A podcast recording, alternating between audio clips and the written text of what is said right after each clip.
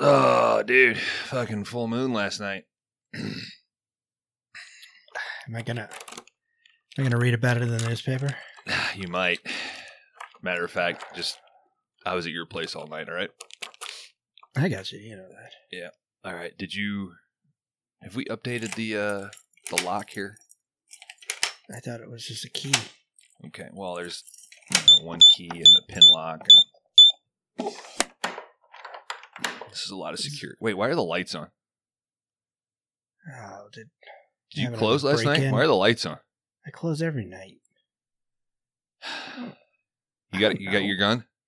Thirty beers last night. Yeah. I- Okay. All right. I'll you just follow me in, okay? All right, I got you. Hello?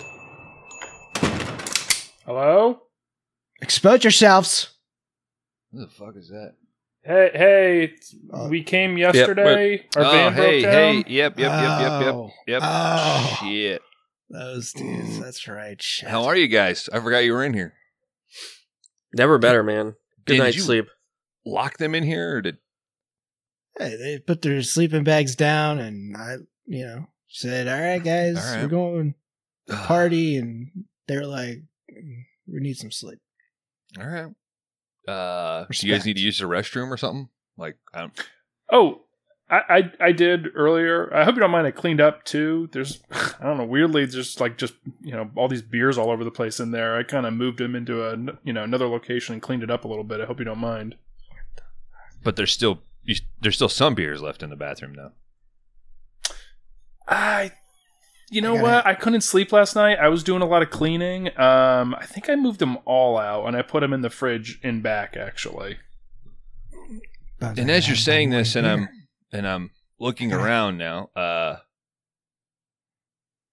Dan, I don't know where I don't know where anything is anymore. What is this? What did you guys like- rearrange the store? looks like this shit's in ABC order or something. Yeah, it's just we reorganized a little bit. People Yeah. love it when other people rearrange their stuff Oh, where'd the Mhm. as a favor. puppet section go? Yeah. yeah, that was the. I, I- you know what? I didn't really understand what the organizational structure was, and I was like, you know, if I'm a customer coming in here, I want to make it like easier to find stuff. So we, me and Nick, just reorganized it all last night. Shut up. What's what's up, dipshits? Fuck. my fucking god damn it! Who are these other guys? We're not even open yet. Leave. Who are who are the new guys in this store? I'm gonna go There- check and make sure there's some bathroom beers left. Hey, did you All right, guys I'll hear, be back. did you All right, guys can I hear come that? with you? Yeah, come on, Yeah. Nick. We don't want to be here anyway. Come on. Okay. Yeah, I Did you don't- guys- I don't like the looks of this this. guy. I got Did you it. guys hear that when I stepped into the building? Oh, do you, are you? Why do you have a snowboard on? It's not a snowboard. I strapped a motherboard to my feet to fit in with the theme this month. My feet are all cut up from these fucking computer parts digging Oh in. yeah. What's the theme at fucking juvie? No, I, it's the theme of the store. You guys are doing uh software movies. Literally never heard about it. What are you you doing? I haven't been in here in forever. What are you? Yeah, because last time you fucking broke everything, you shitbag. I'll. Where's you your foster parents at? They perished. Uh, you probably had something to do with that. I'm, I had I'll, nothing to do with it. I'll be they, calling the local sheriff. Don't worry. They rollerbladed off of a steep hill and have perished. Christ. What, uh, what do you want? I want. And you're What- paying this time. What do I want every time I come in? to insult us uh, about how we never went anywhere in life. Shut the fuck Uh, up. Skeleton movie. Skeleton movie. I know. I know. Do you have a skeleton? Hey, quick, quick cue. Where'd the puppet section go? We got a whole thing. We got some guys. That, we got some new employees. All right. I don't have to answer that question. Sh- Shut up. Uh, all right. Now, skeletons. You like any type of skeleton? Any, any type, dude. Give me a Scream 2 skeleton. It's not gonna. It's not gonna be a Scream Two skeleton. You know that. You have to get through that. Do you That's a- have- that's a Do you have a new movie with Look. a skeleton? Yes or no? How do you feel about robots? I feel better if they had a exoskeleton of some kind. Boom. This week on Five Day Rentals, class of 1999.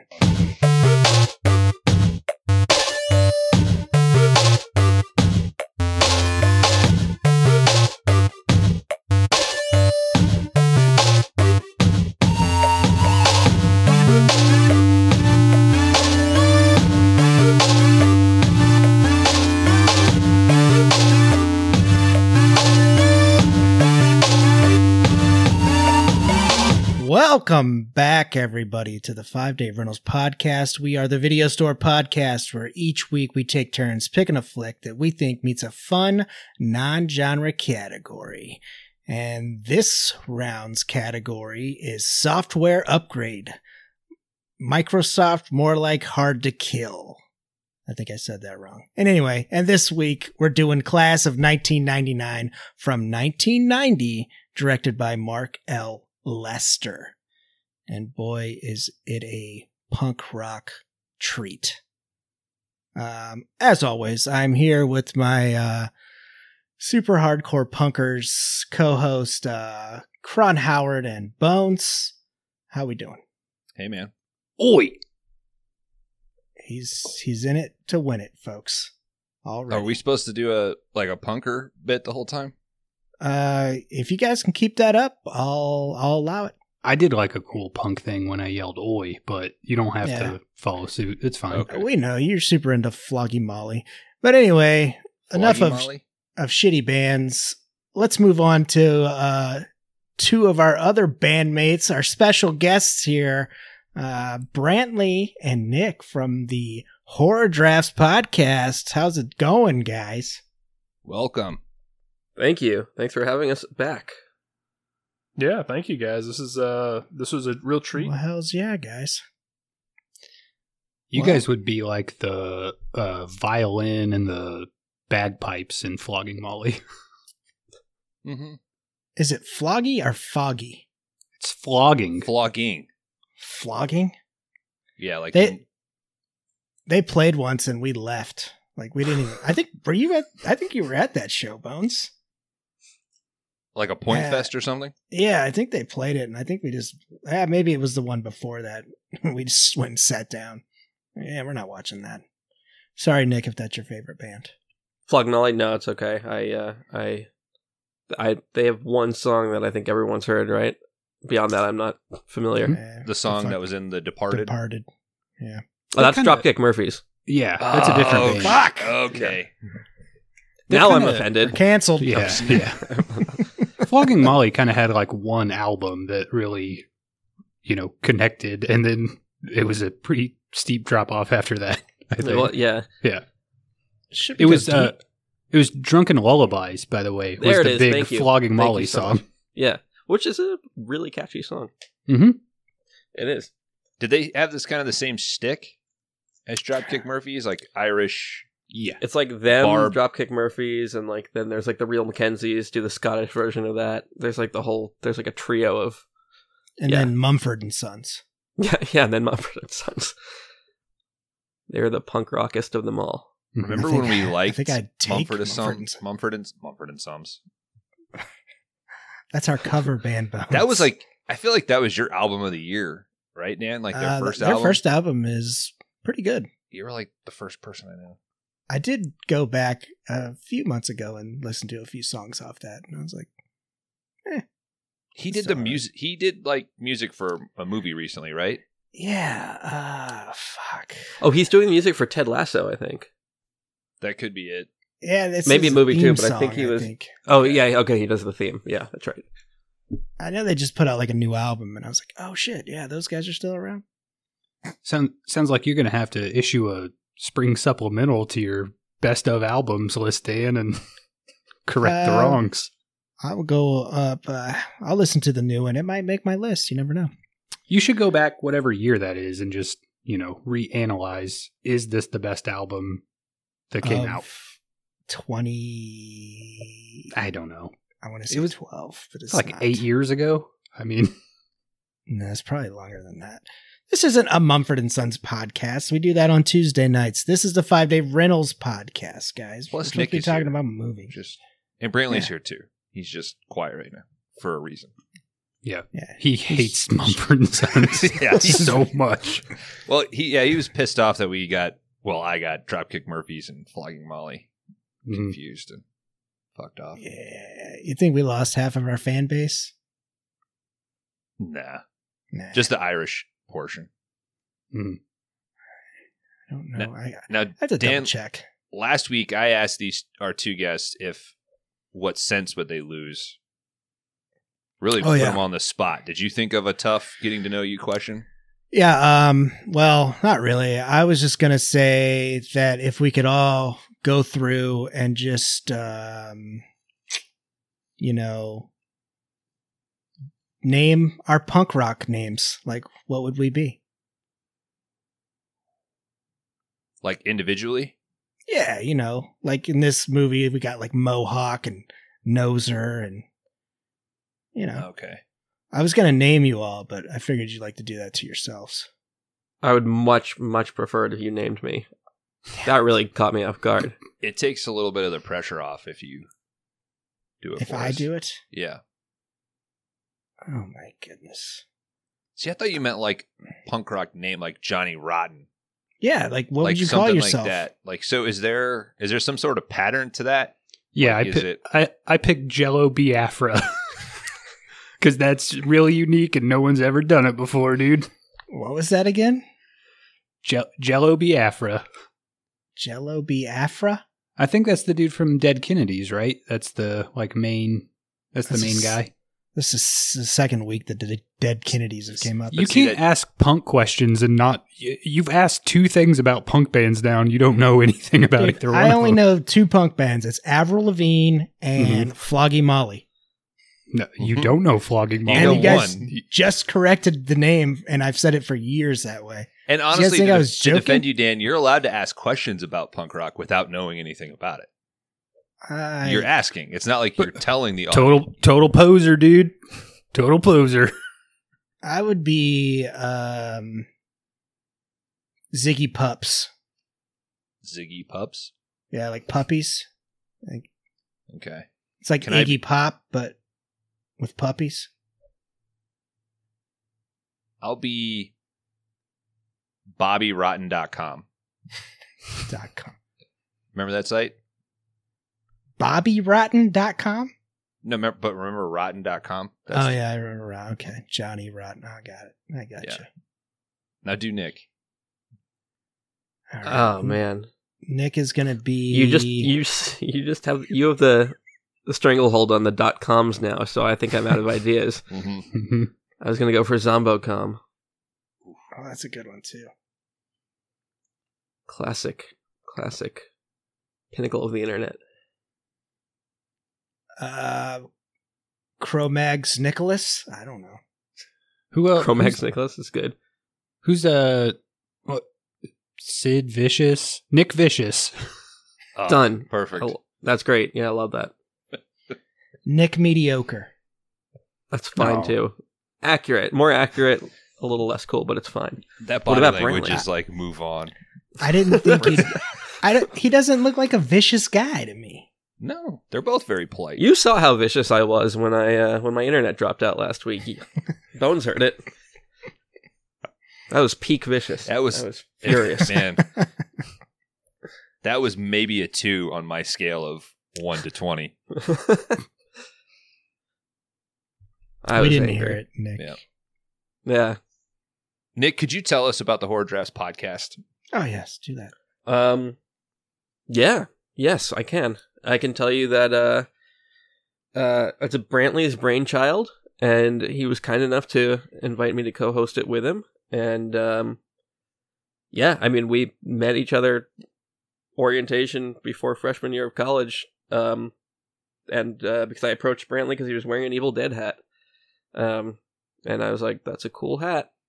And the rest is history. And that was like 15 years ago. No, it was wow. That was 18 years ago.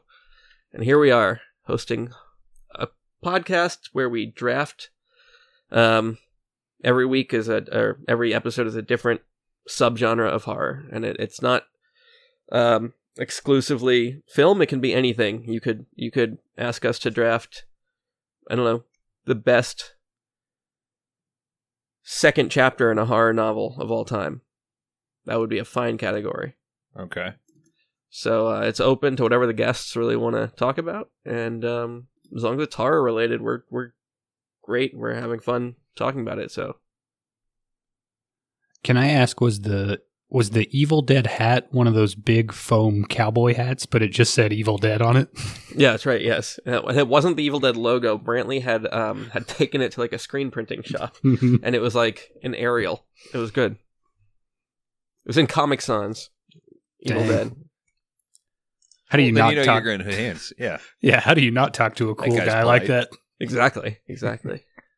Uh, Nick, when we were in high school, a friend of ours that's been on this show, Steve, he had a Korn patch on his backpack. Now, when we went to school, you had to have clear or mesh backpacks because of you know uh, violence and stuff. yeah, of course. Um, s- so people would just do the like the iron-on patches, oh yeah, yeah. and he he had a Korn patch, and I was like, "Hey man, that's that's a cool patch," and I think rightfully so. He was like, "Well, I don't really want to talk to that kid." like even though we were both Korn fans, we didn't want to engage with other Korn fans. So we still talk about that. I mean, yeah, that's Brantley and I still bring up the hat thing. It's come up multiple times on our show. So, Mm-hmm. Uh, do you still of- have that hat, Brantley? I don't think. Uh, can Is he still us yet. having? Yeah, I'll have to ask Yeah. him again. We're He's probably he's probably got it behind like framed lucite at this point because it's such I a hope so. it's such a monumental item in in your Yeah. guys' origin story. It is. He, he, he can't hear us. He's just he doesn't want you to know that he has it. Like he doesn't know how to lie. that he burned it later that day. I haven't seen it since then, so Uh, I think he he's gonna wear it on the last horror drafts podcast, and you'll just be like totally surprised, like, oh shit, that would be very touching. trying to It'd make be me difficult cry, to dude. concentrate on horror. Yeah, I would. fucking Is tribute. this Stranger Things four? What the hell? oh, it's gonna get strange. Oh yeah. Well, as of this record, Nick, you guys just put out your uh, '90s Mega Draft Part One. yes, we did. Yeah, part two. Actually, I'm going to leave that up to Brant- Brantley. Is cutting it now, so I don't want to make any promises on when it's when it's Oh, coming. man. But I was kind of hoping I could uh, sneak sneak some info out. sneak some info out. Yeah, I was hoping maybe you'd let loose, like you know, Oh, what's coming in something part two? from Part Two. Yeah. Yeah, just just tell us like five to twenty of the selections made in in part two. I honestly, honestly cannot remember what I chose for anything beyond part one. I don't remember. Uh, because we were, it was like we'd been recording for four and a half hours at that point, so I, I really don't know. Yeah, I don't. I don't remember either. Yeah. Very knowledgeable crew, those guys. Yeah, yeah. It's uh, it's all a blur at this point, but uh, it was a great time, and we were very psyched to have uh, Yeah, Greg and great. Murph there from the uh, weekly podcast Massacre join us. Uh, that was a Yep. lot of fun. Looking forward to episode Very, two, yeah. and everybody go fucking check out the horror drafts. It's fucking great. Yeah. Listen to it, Thank you so rate and review it. Give them some fucking love, dudes. What else you guys doing in your you, fucking lives? There ain't nothing going on in this world. It's a perfectly peaceful world. talking about. All right, gentlemen. Um, class of 1999. Uh, was anybody part of the class of 1999? It shows our age here. I I mean I was in school at yeah, the time. I was a part of but- the class in Mhm. 1999. Mhm. Cron, you got a chick pregnant from the class of 1999. Mhm. Yeah, Same. That's right. yeah. I was You were- laying pipe. I was laying pipe in '99. Uh, you're a badass middle schooler, dude. Mm-hmm. Yeah. And guys, his dad is actually a, a pipe layer. That's he was just helping him for the summer. That's what that means. Oh, yeah. Mhm. Let's see. If you had seven periods a day, right? What was that? You're probably averaging Uh, 14 girls a semester. Well, I didn't. You know, At his peak, like once I checked one off the list, I didn't like to double up. So Oh, okay.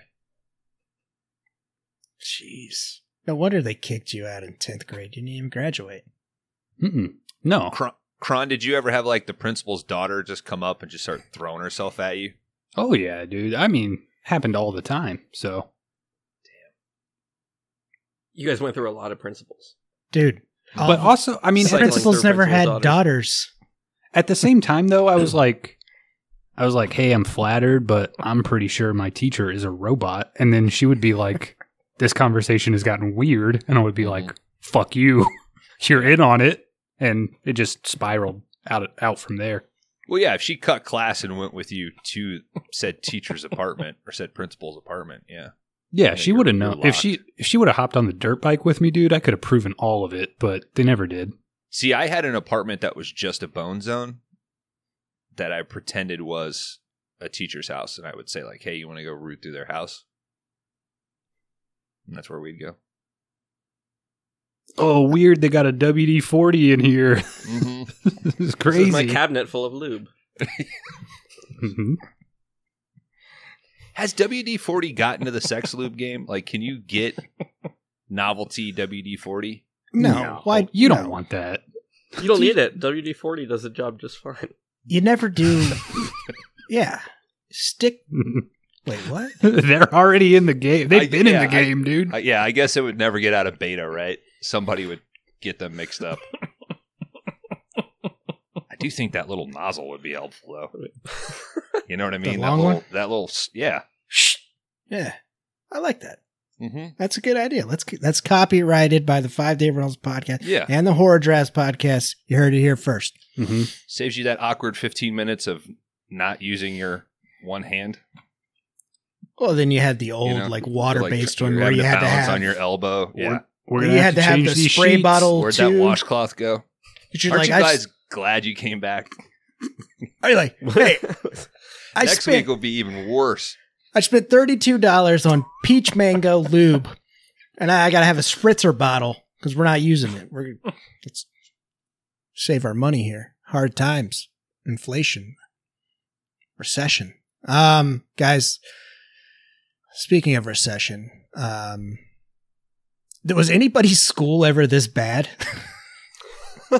Bones did say we had mesh backpacks. Our school wasn't that bad. I mean, they just did that because they freaked out about 9-11. So I mean, we we can get into it with this movie, but why are any of these kids still going to school? Why are you going? Crown, Yeah. that's don't go there. Don't go there. Why is anybody in a free fire zone?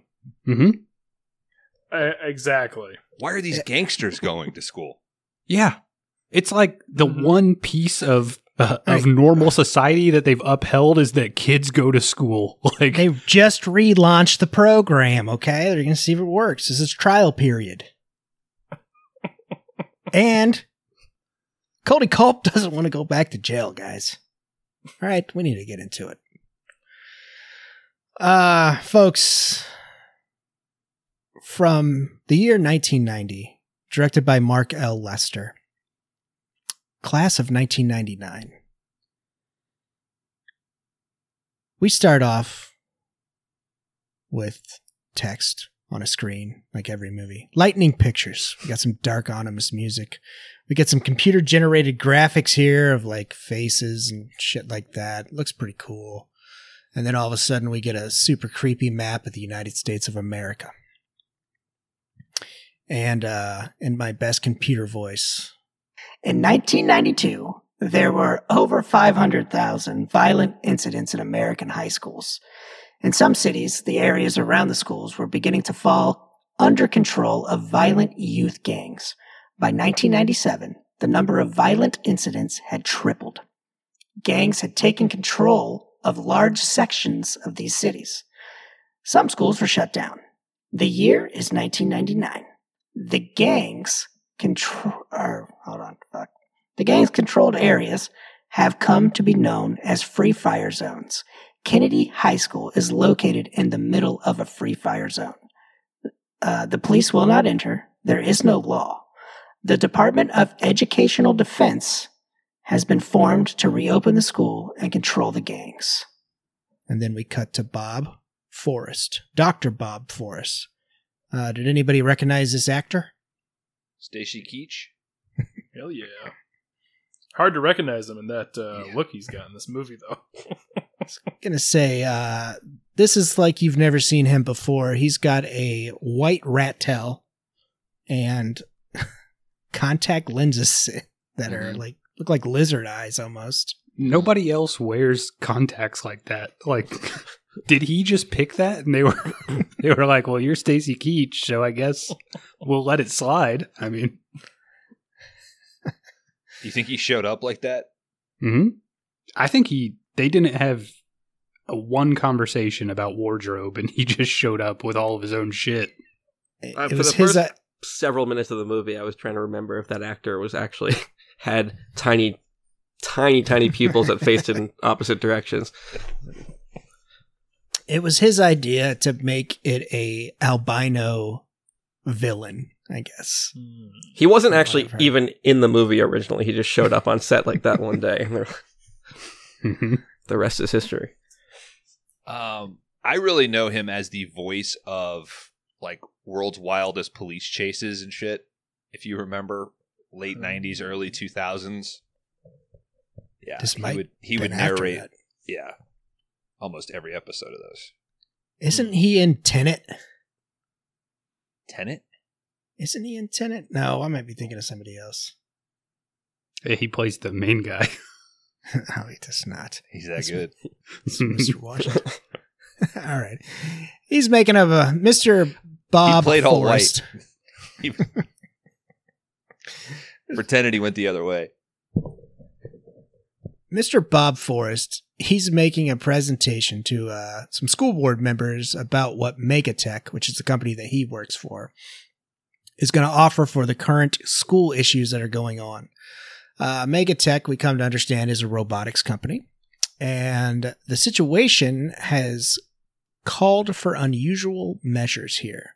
That's what Mr. Forrest is saying. Um, then he introduces the pride of Megatech.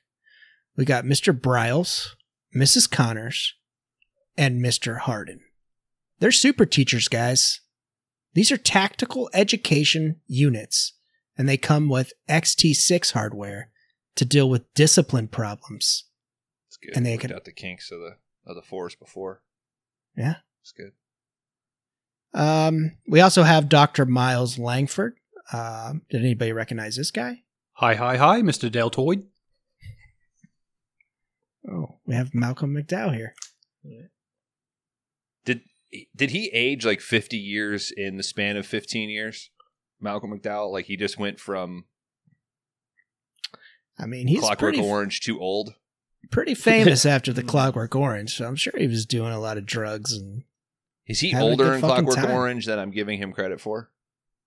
He's probably in his 30s. He did a lot of stuff in between to Yeah. transition. I guess I'm imagining he's like 17 or 18 in that, but I mean, he lived through Caligula. You would age through that. I mean, But if it's another 15 years from this to like Rob Zombie's Halloween, and he mm-hmm. looks another thousand years older then, yeah.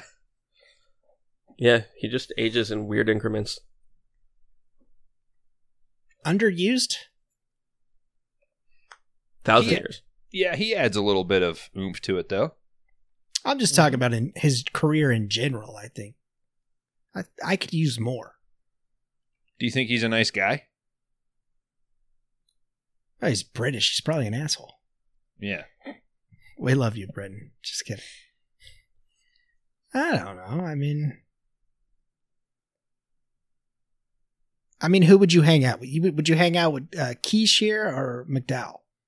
Stacy Keach, for sure. yeah, Keach seems Probably. way more fun. No, I'd have too many Kubrick questions. I'd have to hang out with McDowell. He showed up in a fucking He made some choices, dude. So imagine how he parties. Okay, question here, plot question.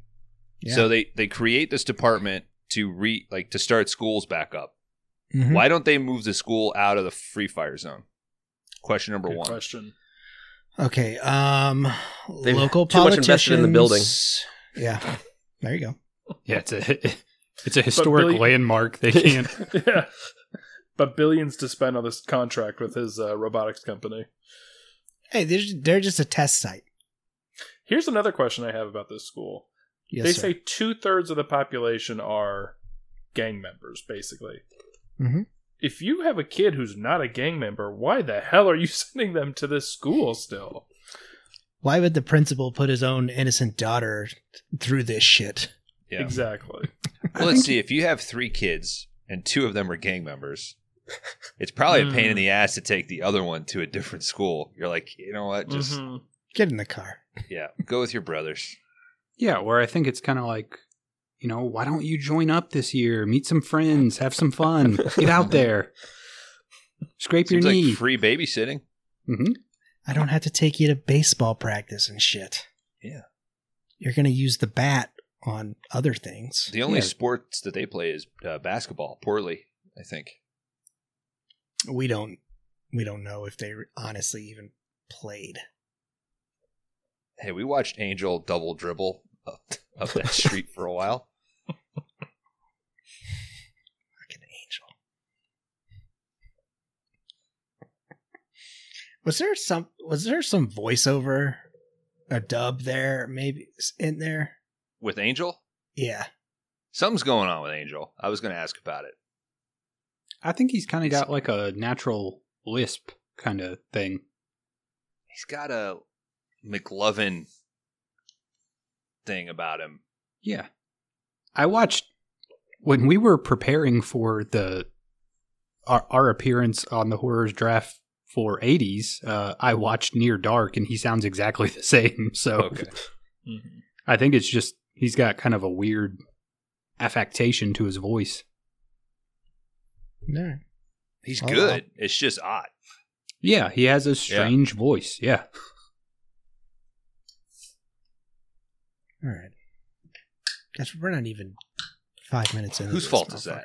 hmm Yeah, you're running plot this episode, dude. I mean, Nix. All right. Dr. Miles Langford is the principal of Kennedy High School. So um, he makes some comments uh, that he can't believe that these people are not human. Um, cue Mr. Bri- or Bryles. He says 1 million megabytes and uh, lifts the skin of his mouth up to reveal that they are robots. So this is our first look at our robot teachers here, guys. Is that the soonest that the tough teen is on board? Like when he sees that? I mean, that's within five minutes of the movie. I guess, but you don't get a ton of skeleton stuff, so Oh, okay. Sorry, Kron, that I don't pick skeleton or tough teen. Sorry, that's okay. It'll be a I'll category later. So I figured. All right, Langford is uh, introduced at this meeting, and like I said, he's the new principal at uh, Kennedy High, and he says this program is very important. Uh, and he goes on to list all the horrible shit that's happened at the high school in the past. Uh, says students with criminal records will be released back into the school for this program. They are being released now. We cut to uh, the hero of our film, folks, Mr. Cody Culp, getting out of prison. Uh, he must report to school. That's part of his parole, so he's on parole. Uh, he heads out of the Add that to the list of things that I would want to do as an actor. The get to walk out of prison or walk into prison, Mhm. like with the all the extras throwing shit or beating on the. well, these prison It- guards suck. It really, yeah, it really sets you up as a badass. You know, like if you can walk stoically through a prison. Imagine all the work that creates for the PAs and stuff in between each take, though. Like yeah, like Yeah. the toilet paper rolls flying down and all that. They Mhm. just gotta clean it all up between every take. Sounds like a nightmare. I don't know if I'd throw my toilet paper. yeah, I'd, it's- I'd have to be real. That shit's mad. valuable. I know. Yeah, yeah. yeah, throw your feces, but not your toilet paper. I mean, That's just like throwing use money it at the prisoner, like they're a Mhm. stripper. It's really insulting, is what it is. Can I just say that Air Force One has like the best prison walkout scene of all time? Hmm. That sequence lasts the entire last half of the movie. Just a guy walking out of prison. It's great. Oh, like basically the guy that they're like they're doing the whole thing to release. Yeah, Okay, that scene is dramatic as hell. Love it. is that Wolfgang? It is. Where'd he go? Nowhere good. I'm not sure. It's unfortunate. Yeah. What's he done? I can't. I Yeah, don't know what his wonder if- most recent film was. Didn't he do that? Poseidon one- Adventure, Didn't he or do that Poseidon, one the remake. Where the moon is falling into the earth. Is that him? Moonfall? No, I that's don't know. That um, might have been the other uh, guy. Roland Emmerich. Roland Emmerich. Ah. Yeah. I get those two confused. Mhm. It happens a lot. Um. All right. Let's see. Where the fuck are we? I didn't know Wolfgang Puck was directing movies. Well, people love working with him because he he can do craft services all by himself. Mhm. So oh, good point. Good point. I mean, he directs a kitchen. He should be able to direct a movie, right? Same thing, right? Mm-hmm. I mean, chefs are rock stars, right? Nowadays. Yeah, I they're mean, all. I'd, I'd love to see Bobby's Flay take on uh on Batman. Mhm. Nobody. Nobody's gonna run with that one. All right. He's picked think up. Oh, I'm sorry. Go ahead, Brantley. No, no, I I'm was all- just I'm all trying to think in my head, like, okay, would like the villain be grilling something? Like, what's the what's the you know point of view of his take The on the Griddler? Batman? Yeah, there you go. All right, all right. Uh, once again, that's copyrighted. I mean, every E interview would be like, "Yeah, I really wanted to deconstruct Batman." Like, you know, Spice it up with some southwestern flair. yeah, I really wanted to approach this as like a fusion project. You know, Emeril would do Emeril would do a killer Batman because the BAMs bam- are just oh. like already there perfect. every time Nick. someone's punched. I know. There That's it. Yep. Perfect. Whatever happened to that guy? I was just gonna ask that, but um, yeah, I don't know. He's probably Shit. fighting gators and shit, didn't he? I'm sure he probably did something sexually wrong to somebody. and down got, in the fucking- bayou. got cancer. He's down in the bayou. Kron's been workshopping a Yeah. Bayou character Mhm. for the Months. six six weeks now. I love it. I'm from Louisiana. Oh, that's pretty good, right, guys? It's, it's getting there. Yeah. what are you going to call on. this character so we can interact with them. There's a whole heap of gators down here in the bayou. All right. Our hero here, Cody Culp, just got out of jail on parole. He's getting picked up here by his brother, Angel, and fellow Blackheart gang member, Sonny. Angel, Sonny, and Cody are all part of the Blackhearts, guys. That's a good Uh, gang name, I will say. I Yeah. think Blackhearts is a good good street gang name. Well, Joan Jett founded it, right? And then she Yes. died, unfortunately, and they've carried on her legacy. Mm-hmm. I think it She's- just got yeah. out of control, and she was like, yo, guys. Performing out of Yeah. school and was a victim of violence. Yeah, I think that's what happened. Like, you guys are really hard. SMGs? Riddled with out. dimes. Her her performance led to the violence we see in modern day class of '99. So Um, we do have. She's the uh, Archduke Ferdinand of mhm. Yeah, yeah. this universe. that was a World War One joke, if uh, for our younger listeners. Because this is a classy podcast, and they got Yeah. great history rereferences. I don't- They're smart. They I don't I don't think they teach World War One anymore. We went all the way back to 1914 for that one. All right. Good pool bumps. Thank you. Angel said he's getting jumped into the Blackhearts next week. Uh, they get in the car, they take off. Uh, Sonny and Angel start to indulge in a new drug on the street called Edge, which is c- cocaine, I guess. They sniff it. it's Edge, Dan. If you its were an, thing. if you were an Edge Lord, you'd know, but you're not. It is yeah, it's you snort it, but it's in a vial. Mm-hmm. So it's it's maybe the most generic drug It looks like very in a movie big. thing. Yeah. Like you would get caught like pretty easily with that. They're just like glow in the dark rainbow vials. They're they're really inconspicuous. Let's say you can find them in the edge houses. so dark in there. And also you don't care if you get caught if your mom does it too. That's, That's true. true.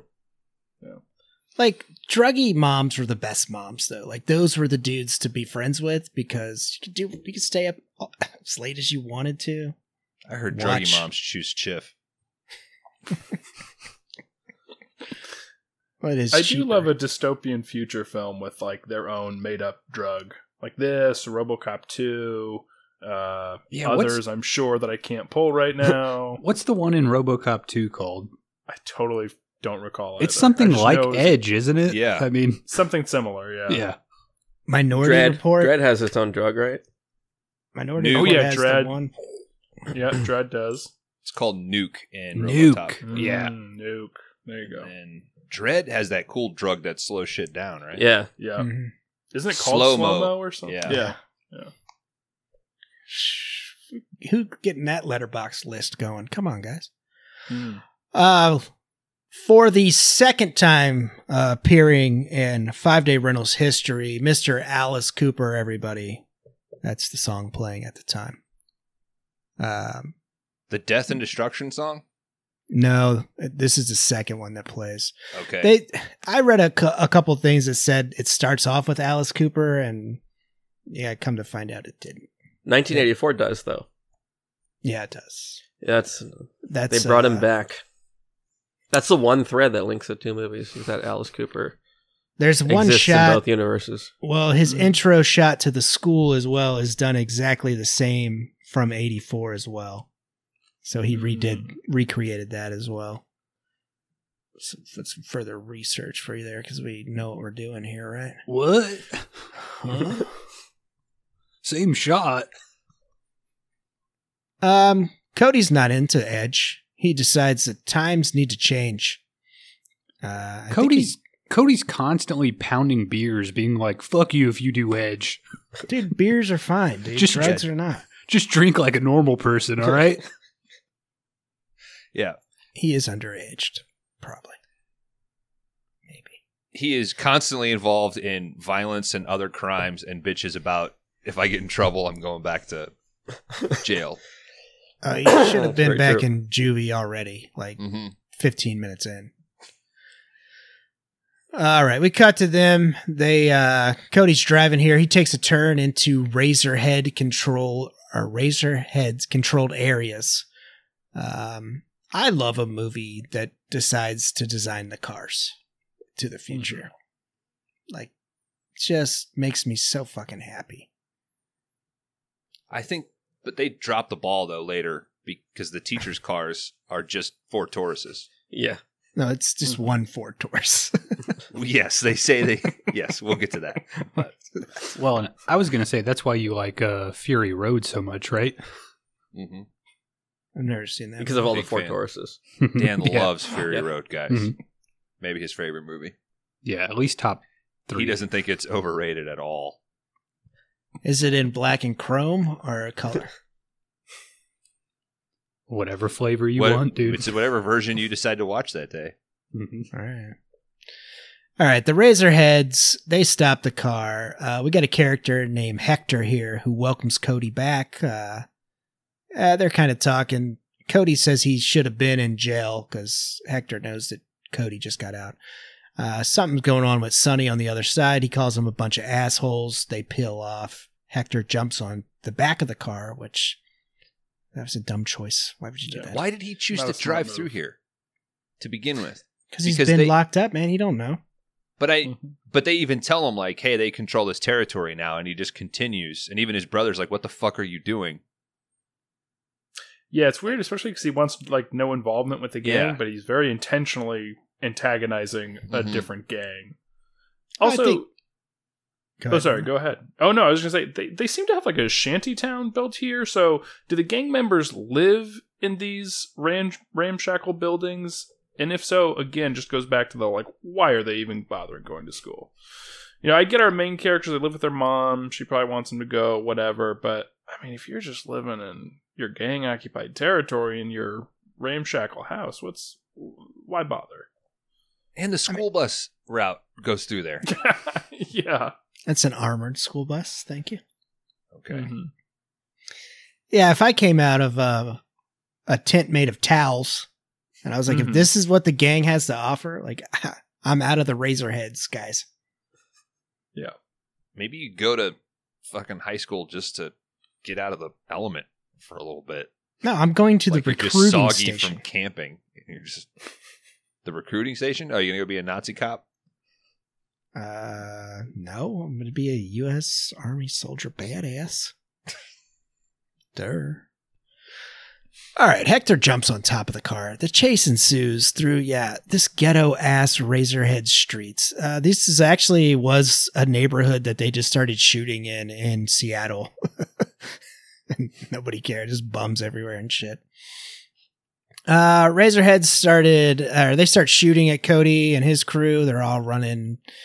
Uh, Cody does some great defensive driving here and manages to avoid the Razorheads as they flip over uh, the car that they're in and they get away. We get Cody with a great one liner here. Looks like Hector's going to be late for school today. Uh, then, yeah, right, a, right behind them comes the armored school bus just cruising through. uh, Cody pulls up to the school. Uh, he's like, What's going on with all this fucking security here? They explain that the cops have their own goon squad installed at the school. Which, if cops don't enter, then what is what is that? I don't. I didn't understand that either. Overtime. Yeah. Just something to do on the off off time. They're all wearing masks. They look very intimidating. I know in St. Louis, like anytime you see a bike cop, he's on overtime. He's making like a ridiculous amount of money because that little area paid to have like two bike cops. So, Huh. You'd think you'd want those guys like really well rested, you know, so they could make really good decisions. It's like a bicycle cop. Yeah, in St. Louis, like in in in the downtown area and some of like city neighborhoods, the people like the richer people will get together and they will pay the overtime to have like two or three bike cops staffed at all times, especially like you know weekends and crazy hours. Do you think they're like, you got to make it worth our while? So make sure to pull your Yeah. gun on at least three people while you're out there. Justify your existence. yeah, exactly. We're not paying for nothing, so make sure I got a drunk quota I got to hit. Yeah, I did. When we lived sort of close to downtown at one point, uh, I saw two of them straight up do like the hop off their bike and block a guy, and then help like one guy pulled his gun and kind of put the guy down. We were like, oh shit, we should probably go around the corner. And it, all I kept thinking was like, I could get away from those bikes. Like I could get, I could run away from those bikes. What was the you hop a fence and you're away. I mean, I've seen Pacific Blue, man. I know. Okay, tricks. I was just gonna ask I was what that there. show was. I knew it was specific, but I couldn't think of the second one. Ah, we need to add that to the list with uh, Thunder in Paradise. Thunder in Paradise.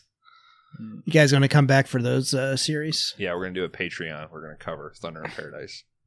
Oh, that's a nice. TV show starring Hulk Hogan. So yeah. brother. Oh, I'm aware, Grant. Okay, okay. All right. back the fuck up. I uh, so I get why cops might be there. I guess if they're getting paid overtime, but who in the world is taking the job as the bus driver who's going through these gang occupied territories? I mean, even in an armored bus, like they, we have trouble now with like hiring bus drivers at a normal school. Yeah, I can only imagine there. These drivers work for Edge. Mm, there Makes you sense. go. That's probably it. Yeah, yeah. The bus itself is half human and there's no driver. Yeah. You get half your daily allotment after the morning pickup, half after the afternoon drop off. And a free school lunch. All right, Cody parks his car, or their, or Sonny's car, I guess. Uh, Pizza starts- is not a vegetable. I want the green beans. No, they're from a can. Can I have two milks, please? One chocolate, one white. I'm an You got adult strawberry? man. I need more milk than that. Okay. My bones are so brittle. One Please. chocolate, one white. I like to mix them in my mouth. Oh, strawberry day. Ugh. All right, Ugh. Cody. Pa- Cody It's- Parks. Leftover juice from the morning's giving me a tummy ache. All right. Where's my automatic rifle? Cody Parks, Sonny and all, and Angel all get out. They start. Uh, Sonny starts getting roughed up by the school security, and he's taken off. Sonny instigates a little bit. Yeah, kind of. But you know, he's he's high on drugs, man. He's just living his life. Oh, that's Angel right. Angel tries to save Sonny and kind of wants to get into it with the security, but Cody's like, "Ah, man, forget him. Let's go." And uh, Angel gets pretty pissed off about that, and he runs off. Uh, we cut to the the three robot teachers here. They're ri- arriving at uh, Kennedy High School here. We get our first look at their POV um, computer vision that they have. Very, very Terminator. Uh, they're equipped with this. This will let us, as the audience, know what they are deciding and what choices that they have. I thought that was kind of cool. They kind of always choose violence, though. I mean, Oh yeah, I don't know why Every- there are other options even presented on the home screen, you know? no, he chooses discipline once. and she tries she she tries to talk the two guys down. But I get what you're saying, Mm. Kron. It's usually like they immediately go down. Yeah, like, why I, is violence already on that screen? yeah, I you think know, violence should be a few few clicks away. I think even if it's they at one point it's like they pop over to uh report to the principal and then somebody's like, "Hey, fuck you." And then it's like terminate. It, void, Yeah. it voids that out. Yeah. All right, they're scanning the kids as they're coming in. Uh, it's pretty much just telling them uh, which kids belong to what gangs. Which there's only two. There's the Blackhearts and the Razorheads. Uh, we cut to Cody. He's being confronted by the other members of the Blackhearts because Angel was total bitch, bro, and just went and told uh, about the Sonny situation. They say if he doesn't want to be a Blackheart, then they have to kill him. Uh, he says he needs to lay low from all the gang banging because he could possibly go back to prison because he's on parole. Did anybody else think this guy was Irish at first? Like he Yes. had a he had a little yeah, like yeah. if you're not with us, you're against us. Yep, like exactly. kind of yeah, a little flogging Molly vibe to this guy. Mhm. I agree. A little floggy Molly. hmm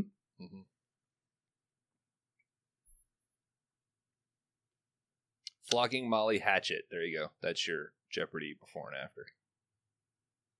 Before and after's Wheel of Fortune. Oh, I I never Shit. get these, dude.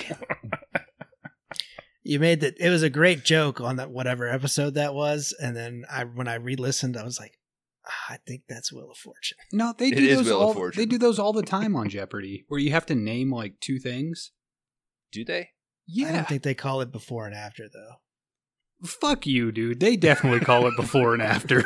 They don't have a category just called before and after that comes up multiple times Yeah, on I- Jeopardy. I- Kron. for the reference or for the to defend Dan, I was confusing the two. I was thinking Wheel of Fortune. I'll write it down next. Jeopardy's time. They too have, smart for They me. have one every three episodes, like a, a thing where you have to name two things. Dude, I'm living in the future. I've already seen. I'm up to date on Jeopardy. You're not. Okay, so I'll watch more of them before you do. So All right. Let me know. You got my phone number. Uh, we cut to Dr. Forrest. He's heading into his command center uh, deep in the bowels of the high school uh, for the robot teachers. Uh, he has a team assembled here. They're all ready to go. Uh, this. What was that about? And a guy that just changes his jacket, I guess. Yeah. Just waits for him and helps him put on a coat. I don't know You why that stood out to me. That just seemed He'd been waiting there for like a year and a half Yeah. while the school was closed. that's and I mean, I guess it makes sense. He's sneaking it. He don't want to be like in your white coat, but He's got to look the part, you know. mhm. He's a doctor. Uh, we cut to Dr. Langford. He is telling our new teachers here that all the problem kids have uh, been assigned to all of the three robot teacher classes. Uh, one of our teachers says academics will be up and discipline will be stern. And they kind of take off to their classes. Uh, we cut to Cody. He's sitting down for his first class of the day. Uh, this is where we meet our love interest, gentleman, Christy. Hey. So not only does the principal put his daughter in this school, he puts her in classes with the Robot teachers. the violent well, battle droids. He doesn't know they're violent yet. He thinks that maybe the robot teachers are going to protect and have more order in their classroom. Okay, I'll buy it. All right, sweet. Finally. there's kind of like I, I think Christy, because you kind of get a scene where, you know, she talks to Culp or whatever his name is, but later, Cody. yeah, whenever she actually introduces herself, it's definitely uh, kind of like, "Hi, I'm Christy. I have to tell you my name now because I'm important for the rest of the movie." like, like they couldn't figure out a good way to introduce her into this movie. I felt. Yeah. Well, and then it's with his Blackheart gang members screaming, "You might as well put your dick in a meat grinder." so she's trying to talk over that. How we treat women these days. Uh, all right. This is where we meet Christy. Yes, she's our love interest for Cody here. Uh, of course, the class is acting like fools. Gentlemen, whenever you were in school, did anybody ever throw shit as much as the people that are throwing shit in this movie? Like every once in a while, somebody would throw something, but this is just a large amount of litter. Did you guys go to school in uh, free fire zones? Yeah, I mean, I think if I did, I probably would have seen more throwing paper and shit like that. But no, I just I went to school in the middle of the woods, so it's rural New Hampshire. So New Hampshire had the fiercest free fire zones. I Mm. also went to school in New Hampshire. I don't know how yours was so much different, but yeah. well, I was Just- I was more rural. I think I think that's why. How many how many kids were in your graduating class? um, I truly do not remember. I had I 80. think I. Th- oh, okay. Uh, you actually had more. Well, I went to Oh. a regional high school that had to take in kids from five different towns because the towns were so small they couldn't yeah, that's do my- like their own. That's what you had to. No, my wife went to one nearby, and that's Oh, the same okay. situation. Yeah. So I think my graduating class was like 150 to 175. Okay. The 4-H barn was right next to the football field, so you'd see the cow and the pig in there and the pen and all that. Yeah. We did not have a football team. School was too small. Oh, gotcha. In the winter, sometimes we'd ride snowmobiles into school instead of uh, drive. Because Oh, nice. Was That's it uphill both ways? no, and it wasn't faster either. It was longer actually to ride the trails. the snowmobiles were not still motorized. fun. yeah, there It you was go. tough. Yeah, yeah. I had to keep style. one foot on it and push with the other. Yeah, yeah. It was like a Flintstone mobile. hmm You can cut all this out. I can't imagine this is of any interest to Oh, anybody this- No, listening this, to this podcast. this is good shit. This is good shit. We don't cut a thing on this podcast. We Brantley, go back and it's add in more banter, Mhm. irrelevant banter. Now, mom, I'm going to go to school. I'm taking the sled. hmm I'd be more impressed if you snowshoed in. Mhm. Yeah, as That would would I. yeah. because it was a 20 minute drive so if i was snowshoeing i jesus i couldn't imagine a couple hours If anything's 20 minutes, I quit. Like, yeah, I'm not, not going there. It's too far. All right. The Razorheads are uh, in this class as well. They are harassing uh, one unlucky kid for some money. Uh, Mrs. Connors, she walks in and introduces herself as the new chemistry teacher. Did anybody recognize this actress? Uh, Pam Grier? yes. pamela grier Yeah, I PhD. recognized her. Okay. Just checking, Kron. I, I do like dan how you've asked do you, any of you recognize this actor for stacy keach malcolm mcdowell and pam grier the three most recognizable actors in this movie We'll see. Okay. Yeah, they are. It'll come up again, guys. Don't worry.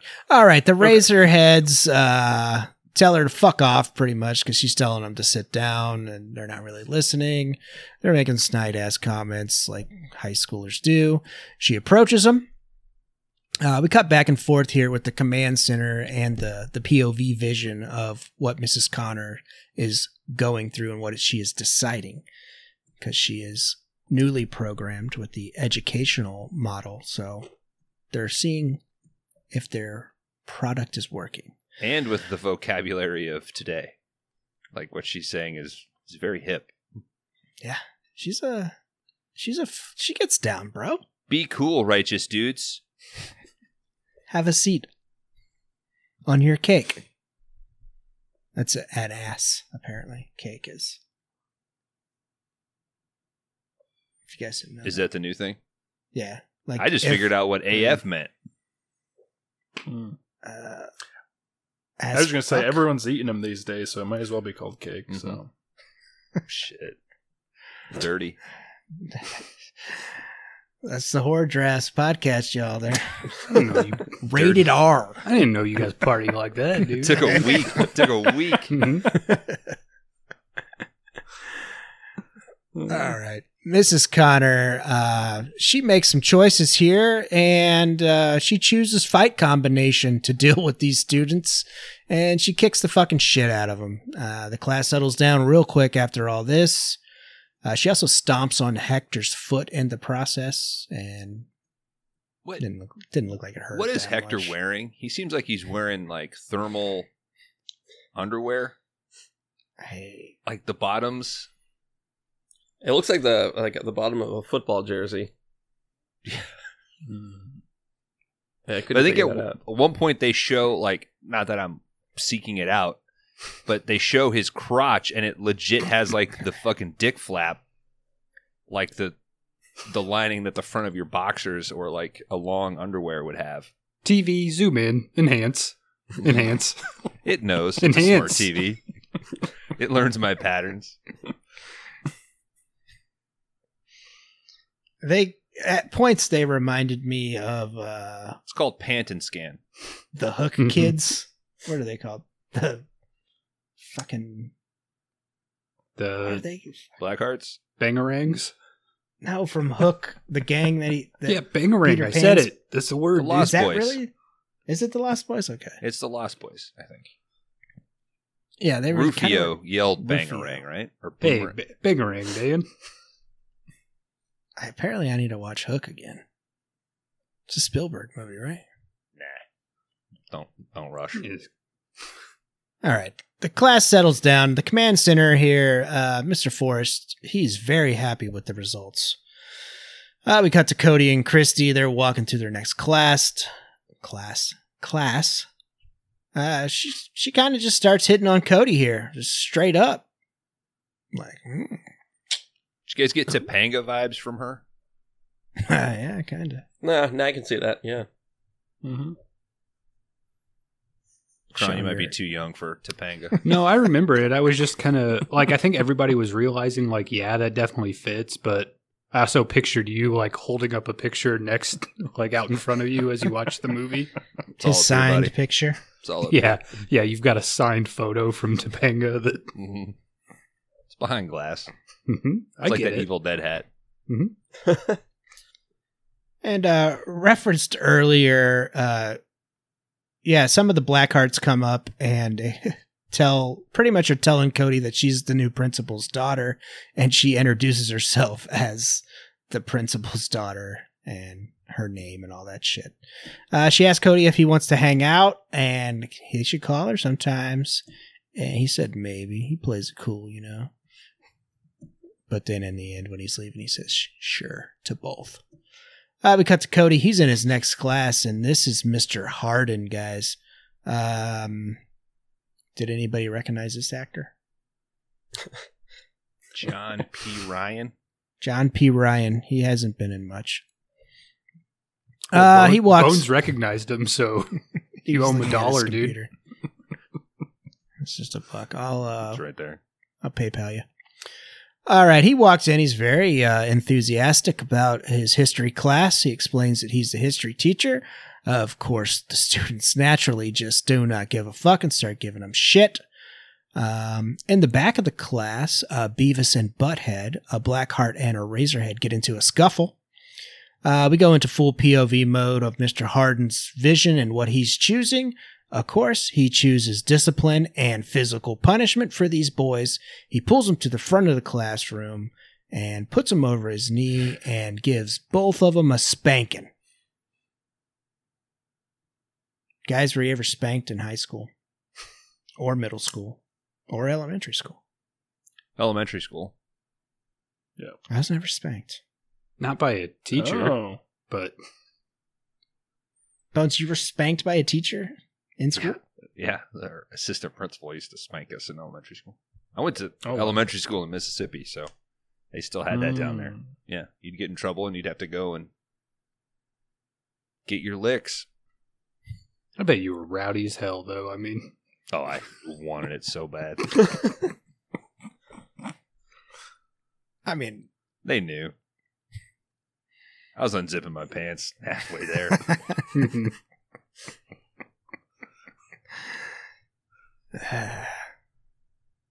all right, we cut to the command center. I'm doing this just to feel something, all right? So do your do your worst.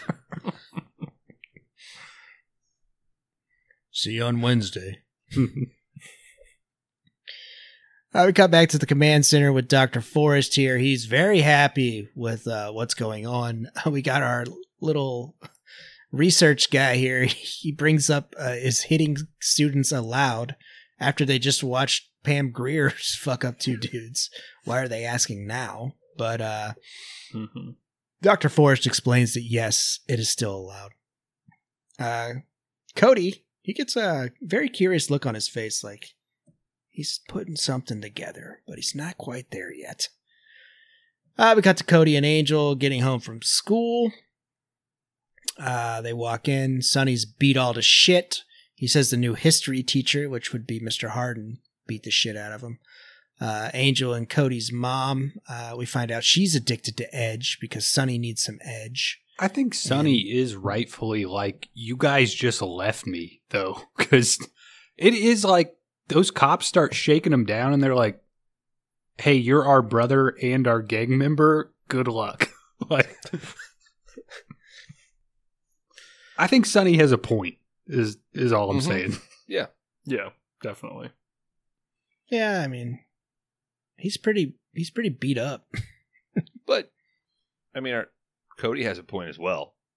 I mean, it's like Sonny, you did antagonize the guy, knowing you that were- I'm Yeah, he was high as shit too. on probation or parole or whatever the fuck it would be. I don't know. Hmm. Did you ever just hang out at your friend's house while they weren't there? Just like while their parents were doing drugs? I can't. That was the weirdest thing to me. Is like when you find out that the mom was there the whole time. It feels like that like oh he'll he'll be home in like 15 minutes and you had to like sit there and wait. Mhm. Just covered in blood. Mhm. Oh yeah, he doesn't clean up a bit. No. He goes straight for a beer and sits down. yeah, he's been there for the Yep. full day. You know, Let this scab up a little bit, I guess. It looks cooler. Yeah. I, we Uh, had a we had a friend who had a trampoline, and we would go over to his house, and God forbid he wasn't there because it was like you were just so tempted to just jump on his trampoline. And I remember one time his mom even came out and was like, "He'll be home in five minutes. Like, go home, go elsewhere. Like, I don't want you guys around while." But it just it sucked, man. And this is like old school trampolines where they didn't have the fence on the side. You know, you could double jump, and we were doing SummerSlam and shit. We went for a walk the other day in our neighborhood and there were three older kids WWE wrestling on the tramp. They had belts and everything. They had to be like middle school. Did you go yeah. add some color commentary? Oh, I, I was going to say, did, did you look over and be like, I'm coming out of retirement today, I guess? I just took my shirt off and like slid on the trampoline. oh yeah, dude, you should have played the Triple H theme on your cell phone and ran up to him. Time to play the game. that would have been pretty good. Just stone cold stunned them all. hmm They probably would have went with it. Then I'd just take the belt home. They would call you old. They'd be like, "You did a Stone Cold Mhm. Stunner. You fucking old." They'd be like, "What's that Get out of here, move?" Grandpa. Yeah, who are the new people? Uh, oh, wow, a Legends of Wrestling move. No way. this guy's a classic. All right, Angel and uh, goes into the kitchen. He steals some of his mom's edge. She runs out all pissed off, saying she needs the edge. Cody gets pissed at all of them and fucking says he's disappointed and all this shit. And goes outside to cool off. Uh, we cut to the next day at school. One of the Razorhead tries uh, his hand at some good old fashioned rape on Christy, but Cody sees this and beats the fuck out of him before uh, anything can happen, and a few other gang members as well. Yeah. But uh, Mister Brile is that this fucker's name? Bryles, Bryles, Bryles. He uh he he sees Cody fighting and he decides to take him to the principal's office. We cut to the principal's office. Mr. Langford uh he's explaining that Cody can't have anything on his record because he's on probation. Yeah, this Clo- scene is crazy. The principal is like, "Why would you ever do that?" And Cody is rightly like, "It's your daughter, dude. Like, are you for real right now?" And he even he even's like, all right, all things considered, I won't put it. Like he has Yeah. to think about it. It's not going on your record. Uh, all right, I guess. This guy's a friggin' doctor. He has, assume, I presume, either a doctorate of education or a PhD of some kind, and he couldn't put together why Cody would do that. Crazy. Yeah, Cody beat the, the shit out of someone. I mean, two wrongs don't make a right. That's what uh, he was saying. if they were protecting my daughter from rape, exactly. it makes it right. It, doesn't, it doesn't give you the right to, to punch that kid. He didn't. He's trying to make a good impression. Use your words, this is his Cody. first week. Exactly. Thank you, Nick. that if that happens, you go tell the principal. Yeah, Cody explains that uh, Langford daughter was almost raped. He decides not to put it on Cody's record and releases him to go to gym class with Mr. Bryles there. Uh, we cut to gym class. Mr. Bryles is forcing uh, Mohawk to do as many push ups as he can and pretty much just slams his face down into the mat, calls him a bitch. Uh, he Oh. dismisses. There's a part in because they cut over to the PE class, and it's just the the teacher is having one kid do push-ups to failure, I guess, and everyone else is just watching it. And it's like this is the weirdest PE class I've ever seen. I mean, it, one one kid is working out, and no one else is doing anything. Well, they did all He's their setting reps, an bro. example. Yeah, I- Yeah, Yeah. Who who's the knows? last to go? Yeah, he might have been the last person. I guess that's true, but based on the scene we see, like everyone got dressed out for PE. He picked one kid. That kid's been doing push-ups for 40 minutes. Did anyone have a super hard ass gym teacher growing up? Nah, not really. Uh, Alright. I I might cut this out, but my um my wrestling coach was my I see gym that. coach. Hmm. So that's how I met him. Was like freshman year, he was my gym coach, and then it was like, hey, you should come wrestle. And then Hmm. yeah, it was like a little um uh, brutal at times, but in all actuality, I'm like, yeah, he was his heart was in the right place, but yeah, he was pretty brutal on me because then all through, like, I had to take a PE class every year, and I was in his PE class, and then my junior and senior year, it was weightlifting and conditioning, so I Mm. was like the example. It was like, all right, get up here. We're going to show you how to squat to depth. And, and I would literally be there for like 20, 25 minutes doing a, cl- and I would be the guinea pig, you know, for the first week of, of legs. He like loaded up and like just pause at the bottom. Yeah. Stay.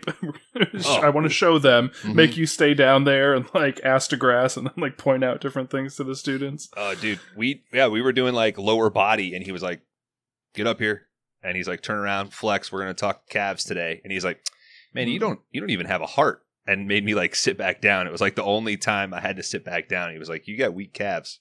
I was like, "Shit, dude, I got big calves. They're just not. I don't have that little. I got that side oomph, you know, to get that heart going." Mm. You got that.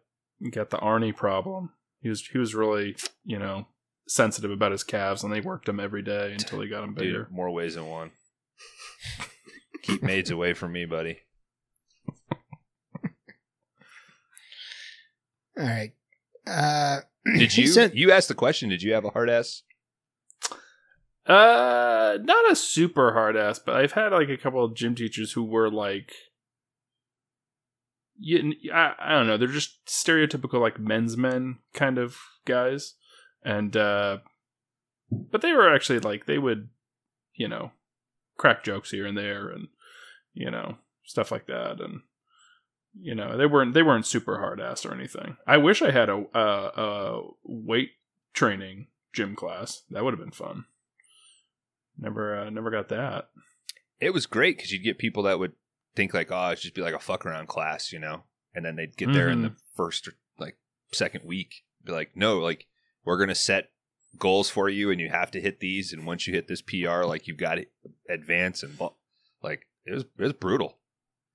But I think the Mm. PE coach, the gym coach, is an important thing. Like I think it teaches you, especially as a dude, on like how to ride the line on inappropriate humor and like not get in trouble Mm. like 90% of gym teachers or like They, They- they live they on are- that line. they are the most inappropriate people. Yes. Like they are the champions of like elbowing you and being like hey see her over there? Like th- that teaches you how to do that in the workplace once you get older. So they provide a service. I remember one time in high school, I cannot remember the PE coach, but it was like some, you know, weightlifting class. And I just remember everyone being like, oh, Mr. So and so, like, benched, I don't even know what it was, like, some crazy amount of weight. And it's like, well, looking back on it, he's. He is a full grown man and we're all 15. So, yeah, I, I think he should probably be able to do more than we can at this point in our lives. Did you uh, the cement blocks in our weight room? They would have like a chart by like weight and all the dudes who had like the max bench press, the max squat, the max deadlift, all that stuff. yeah it, Yeah. if it was not a football player that said it it was like a thing where they would go well we need two people to verify it uh, it fucking gotcha. sucked. Yeah, because we'd be like, hey, like an article in the New York Times, like you had Yeah, to get. it was they. it was brutal, man. They'd be like, all right, yeah, we'll we'll schedule it and we'll do it and we'll verify it. I was like, I had the entirety of the class tell you that I just, you know, squatted four plates. Like, throw that shit up there. Used to kill me. All right, we're going way too long. Fitness corner. Yeah. All right, where are we at? Okay. Mohawk does a whole bunch of push ups. He weeks out. They send the class off. Uh, but uh, he makes Cody stay afterwards and uh, wrestles with Cody and beats the fuck out of him. He starts asking him questions of, um, didn't, didn't you wrestle in prison? He's like, I didn't really want to, sir. And he's like, I did it in the military. And he's like, lay off the steroids. It makes your penis small. Meanwhile, Mohawk is in the gym locker. He pulls up the floor of his locker, gets high, and grabs a gun. this this coach does react like my penis is fine. Like he gets super defensive. He's like steroids don't do that. Don't say it. If anything, they make your balls smaller so your dick looks bigger. He's uh, so they programmed like penis envy into a robot. I think so. Yeah. AI, baby. Like, That's that is okay. what the movie implies. Do we think the AI actually believes this? Like it believes it's programming, like that he was in the military and stuff, or that's weird. is it too. just like a lie that Yeah. they know that they're, you know, like, yeah? Because otherwise, it's just weird. He says it. that's more of an Eve Eight thing to say, not a. Yeah, yeah. Well, he's he's a one million megabyte robot, and at least nine hundred thousand are about penis size. It's true. It all No comes question. down to that. Did anybody else have to pull up uh, uh, Google and figure, Do the trans- do, do the conversion of megabyte? I didn't do that. What is it? a million megabytes is, I think, just a terabyte. Yeah, A terabyte. yeah, Okay. but I was like, but I gotta double check this because that seems really small now. so Like it's a little less than a terabyte actually, hmm even. so easily enough to have a complete artificial human. Mhm. But enough to hold 10,000 songs. Uh, Mr. Bryles, he continues to beat the shit out of Cody. Mohawk comes in behind him with the gun pointed at him. Uh, Bryles gets a hold of Mohawk and snaps his neck, folks. Uh, we cut to Dr. Forrest at the command center again, and he is pleased and says that uh, the intelligence factor on the robots is evolving, and there's just nothing to worry about because his team is concerned, or his team's concerned that uh, these actions that are taken by these robots are not how they sh- should be. Uh, and Mr. Forrest explains that there's nothing wrong with them and there's nothing to worry about. Uh, these are the actions that the robots have chose, so that's how it goes. Uh, we cut to Christy and Cody. Uh, they're arguing about uh, what's happened to Mohawk. Uh, we cut to Mr. Hardin's history class. Uh, in comes Sonny, super fucked up. Harden escorts him out of the class. Guys, Sonny might have a problem. He's high as hell, baby. Yeah, he might need some help. Sonny's fine, dude. Don't worry about him. You just got to even out with some weed. Yeah, dude, you just gotta level off, man. You'll be fine. Just ride it out. Okay. Hardin escorts him out to his locker. He he takes him. He opens it up by slamming his hand through it and just ripping it off.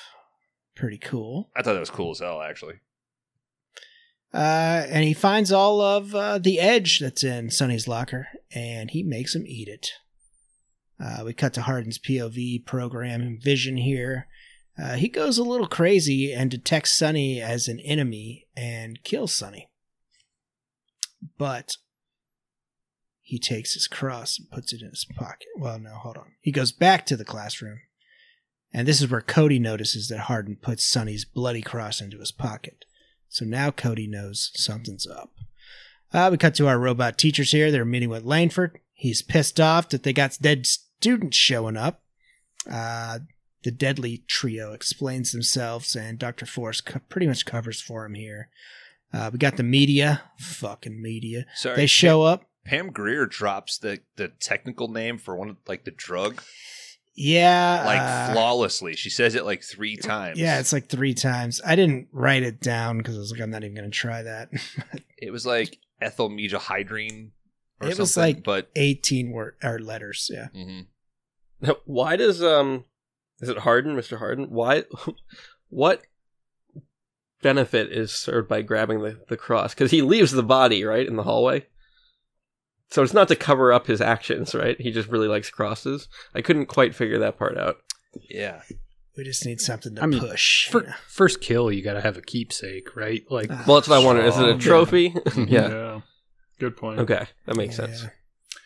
Why uh why is the media showing up after a couple dead bodies? I mean, like they have to assume dead bodies are just all the time at these high schools, Yeah. right? Uh, and why is McDowell even upset? Really, I mean, who's going to notice a couple dead kids This- at these high schools at this his, rate? it's his first week. He just doesn't want dead bodies on his first week. I mean, like what two in his first week? That's probably nothing. It's just awfully convenient that neither of them was his daughter. Things are a little suspicious. So yeah, the the, Oh, there you the go. school She across got town, raped, but the school across town could have like 35 deaths at this point. Like, 2 Mhm. two would be a drop in the bucket. So it's like we're we're looking great. Yeah. But you know how the media is. They'll throw Yeah, everything at it for the first week and then it'll, you know, they'll move on. They'll be worried about, you know, the monarchy or some bullshit. Like that's what they'll cover. You know. we don't know what the story was about either. It could have been that this was the safest school in Seattle, and they wanted to. That's uh, true. Yeah. could be a puff piece. Yeah. Yeah, maybe a piece on Langford that says he's a new principal now. Mm-hmm. hmm Ah, Christy and Cody, they meet with uh, Langford. Christy pretty much says that Cody thinks that Hardin had something to do with Sonny's death. Uh, he, he's saying that it was a drug overdose, and they pretty much take off. Although Cody grabs a piece of paper off the desk as they are leaving. Cody tells Christy that the teachers are killing students. She doesn't believe it. We cut to dinner between Forrest and Langford. Langford is not happy again with the robot teachers. Forrest says Langford is participating in or participated earlier in a cover a cover up of Sonny's death. So now he's in his pocket. Forrest says that the program is going to be a giant uh that says chill out, but I'm sure that was the wrong word. It's gonna be really chill, dude. Don't worry. Oh, it's going to be huge, and he needs to chill out. Okay, that was right. He also Okay. gives him shit for having a cocktail. He's, Yeah, I'll have he another. kind of calls him out. Yeah, It's like, yeah, you know what? I'm I'm with him. I'm having it's kind of an alpha move. but he's drinking milk. Like, what's up with that? Did you guys notice that? He likes to mix it. Yeah, and he eats a banana at some other dramatic point Oh, movie. dude. He's just the healthiest guy. you can come in with the milk. the the banana thing cracks me up because uh, he goes to eat it real swarmy, like take a bite out of it at the end, and he gets the curve of the banana a little wrong. and I backed this up a few times. It's sl- it's like half an inch to the left, so he kind of has to roll into it, which is pretty great. But they use that take. Well, they they put like a weird sound on that scene too. Like it, the banana sounds like it's made out of pudding when he bites into it. I mean, has a real unnatural noise to it. At least it wasn't the Eve Eight uh, hotel like noise. That's true. All right, we cut to Cody. He's at the Blackhearts clubhouse here. Uh, Angel's getting beaten in by the gang.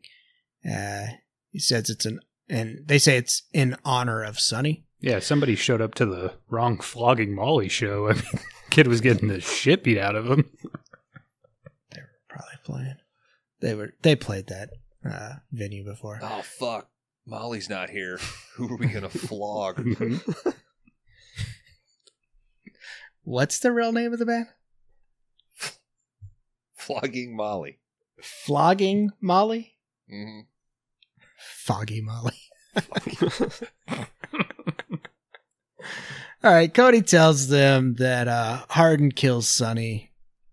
Uh, the Blackhearts tell him that he's full of shit. Uh, the gang beats Cody out of the gang. Uh, we cut to the next morning at school. Cody meets with Christy, tells her that her dad is lying and he can prove it. Is this the juice box scene? Yeah, where he takes a sip Man, from it. No fucking wonder these kids are all amped up. Fucking just drinking pure juice and shit in the middle of the day. when was the last time you had a fucking glass of juice or a juice box?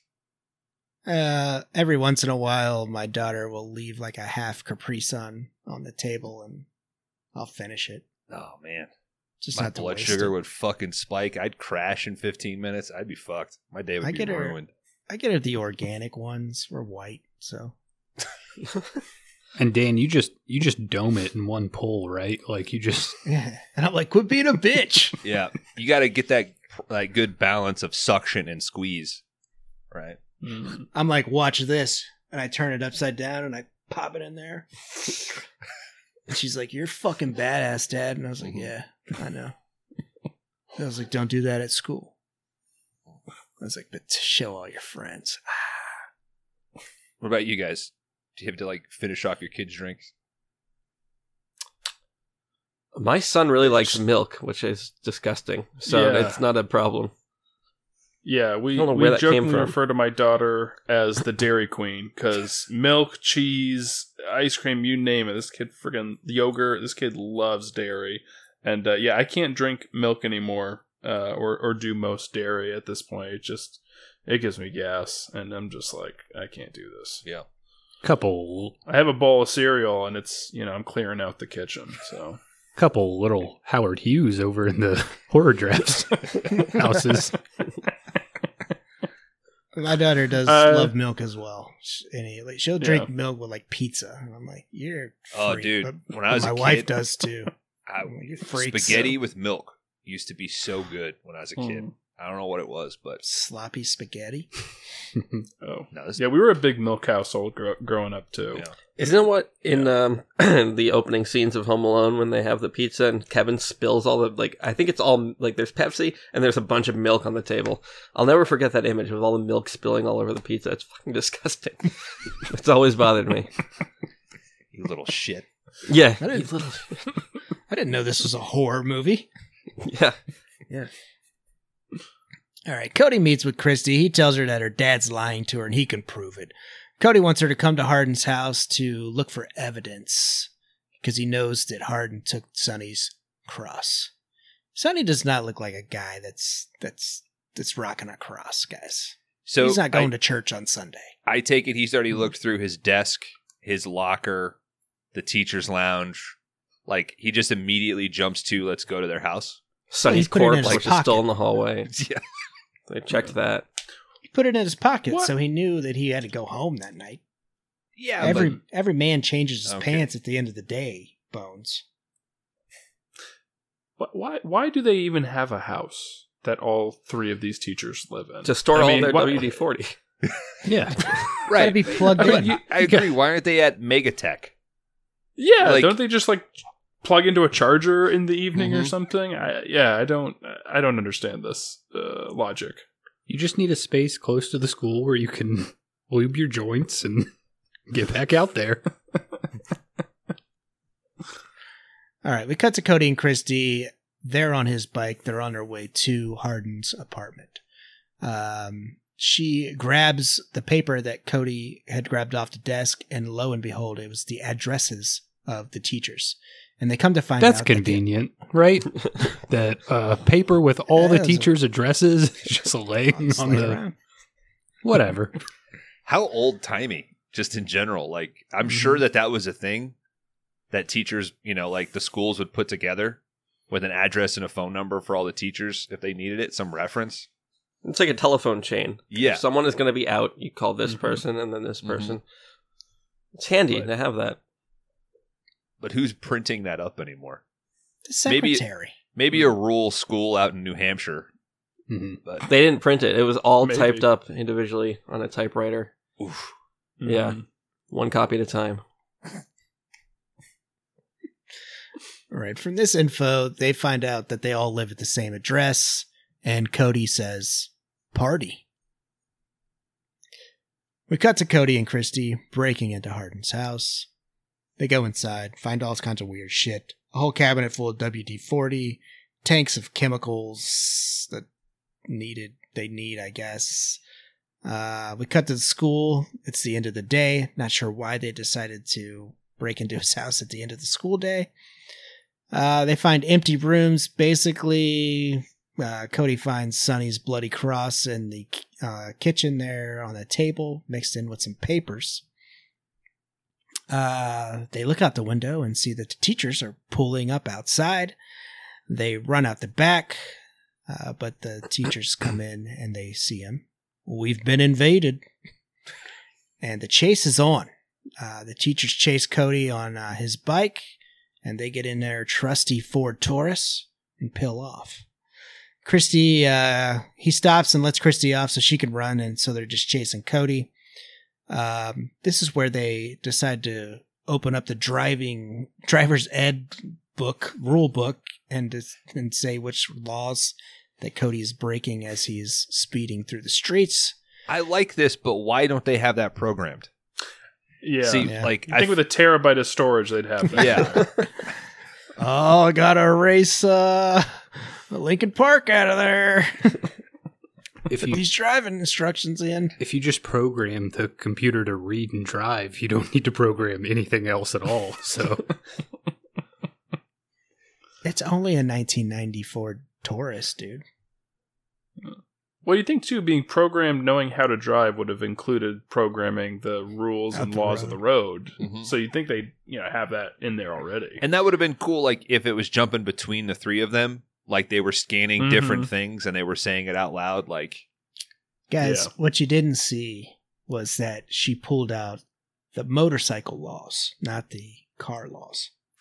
I I think it's Mhm. just the same issue as Eve of Destruction, though, where it's like you can't accurately predict what the internet is actually going to look like. So it's that part where in Eve of Destruction, like they could have just said she's downloaded a map of California, but they say like she's bought a map of California because she we we gave her the commerce program to know Yeah. how stores work or whatever.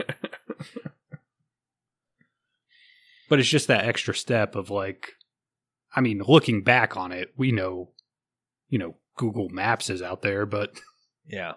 at the time Mhm. that they would have blown their little minds dude So you bring up a thing that I wanted to talk about with tech in this movie and sort of the failure to sort of build up the rest of the world. Like we they have developed these androids, but there's nothing really else there's not much else in the world to indicate that there's been an, any advancement. Like they didn't like no no movie ever really predicts cell phones. But there was like they nothing in the apartment to indicate that there was like a special charger or anything. Like there was no holograms, there was no tablet, there was nothing to make it seem other Futuristic. than yeah. Like it just felt like a 1980s high school. They did have that rundown- little LED ticker. That was pretty cool. yeah. In the high school, which is like Study, obey, learn. Oh, Yeah. I thought it was so all the kids could keep track of their stocks Yeah. minute to minute basis. I don't know. I just thought that was a sort of a failed opportunity that the only real like tech advancement was these hardcore androids. all of the tech You is in the basement of the school in that guy's secret laboratory. That's true. But I There's mean like even those shit there, screens and everything that they're looking at Yeah, were just so bland. I Mm-hmm. don't know.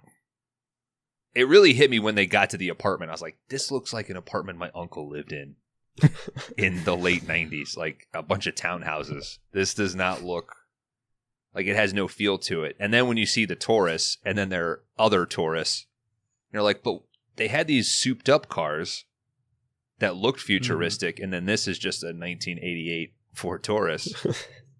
Yeah. Cabinet full of WD 40, just like my uncle had, dude. Drawer full of hot it's like all the all the all the money in tech is with like the Department of Defense, which is then getting loaned out to the Department of Educational Defense. Yes. is that what they Yeah. refer to it as? So Soon to maybe come. maybe I'm that's sure. the idea. the The population lives in squalor, while all the tech resides at Megatech and you know the Department of Defense. Well, they kind of got that right then. That most of the money is Yeah. with corporations and the higher ups now. yeah, There you go. this movie's smarter than we Yeah. have been giving it credit. Hey, credit. also, isn't WD forty like you wouldn't want WD forty to like you don't have to reach for it, right? Like if you need it to lube your joint, like you kind of want it as accessible as possible. That's an excellent point. That like a first that first aid kit should never be behind something. A fire extinguisher should never be Mm. behind something.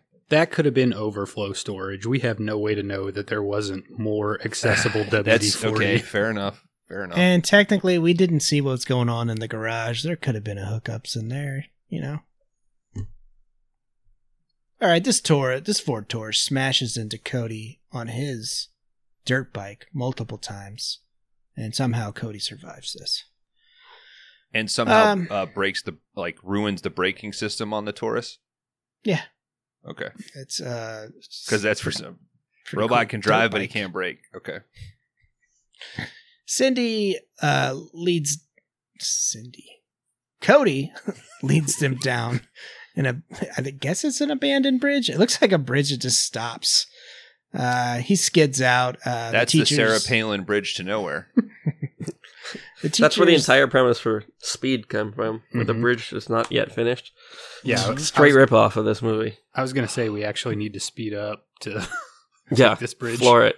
There might be an incline.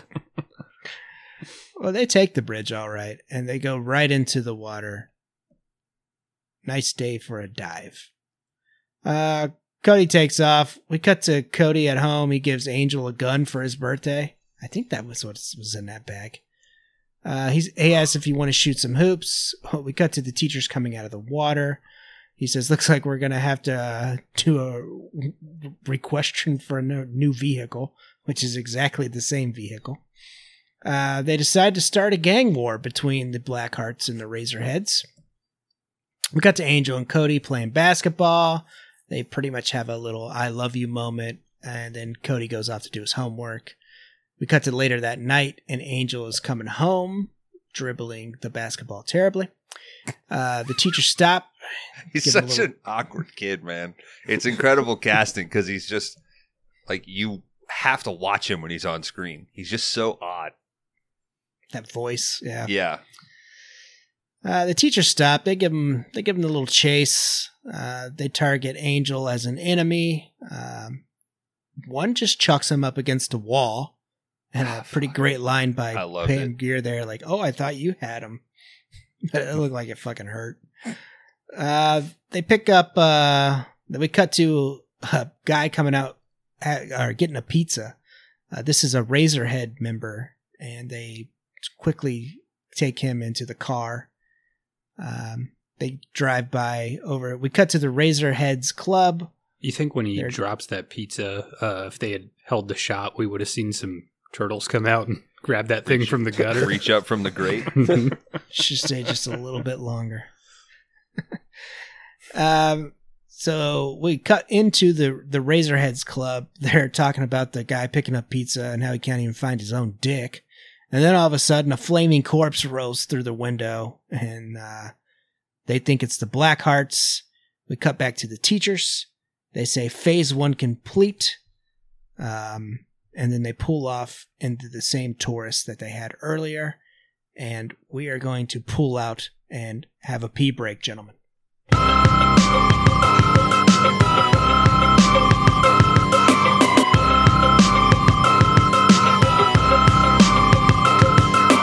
Welcome back to the Five Day Riddles podcast. We are in the middle of class of 1999. That movie's from 1990, directed by Mark L. Lester. Um, if you made it this far and don't know what the fuck's going on, go back to Tubi and watch the movie. Come on. Um, we got two gangs. One's called the Razorheads. One's called the Blackhearts. We got Cody. We got three robot teachers. It's it's a fucking good time. Go check it out. All right. We cut to Cody pulling up to the Blackhearts club again, and he where he finds Angel. Uh, guys, Angel has died. Get a fucking blanket. Get a fucking blanket. Angel has fallen. Not sure what a blanket's going to do, but uh, then Cody decides he wants jumped back in. What a difficult gang this is. You got to get jumped out. You got to get jumped back in. Like, they just let him hang around. He jumped him out. Like, he shouldn't be allowed back in the clubhouse, but I guess dead brother. Okay. Uh, so of course they think that the Razorheads are are the culprits of this murder here. So they're gonna go fight them. Uh, we cut to Forrest. There's uh, pun- it says Punisher Warzone on the basketball. Well, yes, it it doesn't say Punisher, but it says Warzone Oh, on okay. the. uh, Sorry, I just my brain just fills in the gap. clearly, clearly cross promotion Yeah. for a movie that wouldn't come out for another I don't know, twenty-eight years Yeah. or some shit. twenty years, maybe. Uh, we, Yeah, the Punisher is just on the other side. It was on the other side of the ball. We just didn't see. Yeah. Yeah, it's a deleted scene on the DVD Yeah. He threw that flipped the ball basketball over. through somebody's head. That's where he got the blood to write Warzone High Noon on it. Mm-hmm. that's a a Wes Craven film, and one of the greatest deaths ever.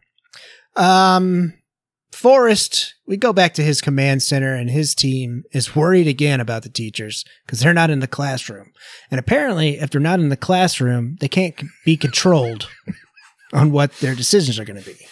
So they have to be in the school. They didn't Forrest- put a fucking off switch on them. So all Forrest these says- movies boil down to you should have put an off switch on it. Kron, did you recognize one of these techs, like the bald one with the glasses? No, I don't he think looked so. familiar. I think he is the guy um, in Seinfeld that is like the bookie that Jerry accidentally like busts his hands, so he's like his hands are all bandaged up. hmm I know who Guys- killed Susie. Yeah, Jerry Seinfeld. All right. Forrest, he says they're fine. Like, fuck, get off my back. Nothing phases Forrest. He's happy with every single thing these friggin' robots Mhm. do. Loving it. Uh, his team suggests that they should shut him down. Forrest, he, keeps referring to them as human beings, the robots now. So he's slowly losing it. Uh, his team warns him that they're going to uh, revert back to their military form. We cut to the Blackhearts and the Razorheads. They have a nuclear are- bomb inside of them. There's a 24 hour clock. God, We're getting confused. Kron, that was our last movie, Eve of Destruction, last week. Go check it out. Um, they are meeting at the war zone. Apparently, this is a place where they meet to fight each other. Everyone's getting into position, and uh, shootout starts. Uh, then our teachers show up, our robot teachers, and they start just taking out both gangs. They get their little plan together, and they take no prisoners, gentlemen. Um, I was kind you of think worried. It was like kind of nice that they like waited for each team to get into place. position first. It's very like Civil War mannerisms, Mhm. you know. Hmm. Fair fight. You know. I was kind of worried because we kind of get a little bit of the shootout, and I was like, well, that's this is super lame. But then it goes into it. It picks and I- I think it does pretty Would you want to hide behind a giant spool or What a are bunch those of for? barrels? Cable. Uh, cable These are Cable, yeah. cables.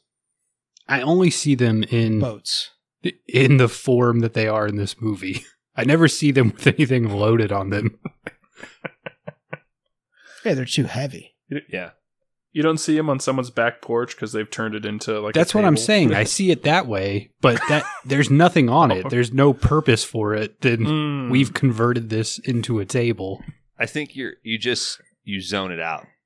You don't realize that it's there. No, I don't see. I you, will dude. say they're on the back of like pickup trucks a lot because of the cable, and I like never realized that's what it was because it just looks like a huge coil of cable, and it never occurred to me until I saw one being unloaded that I was like, "Holy shit, that's just a big spool." No, I Kron- never see them. I would know.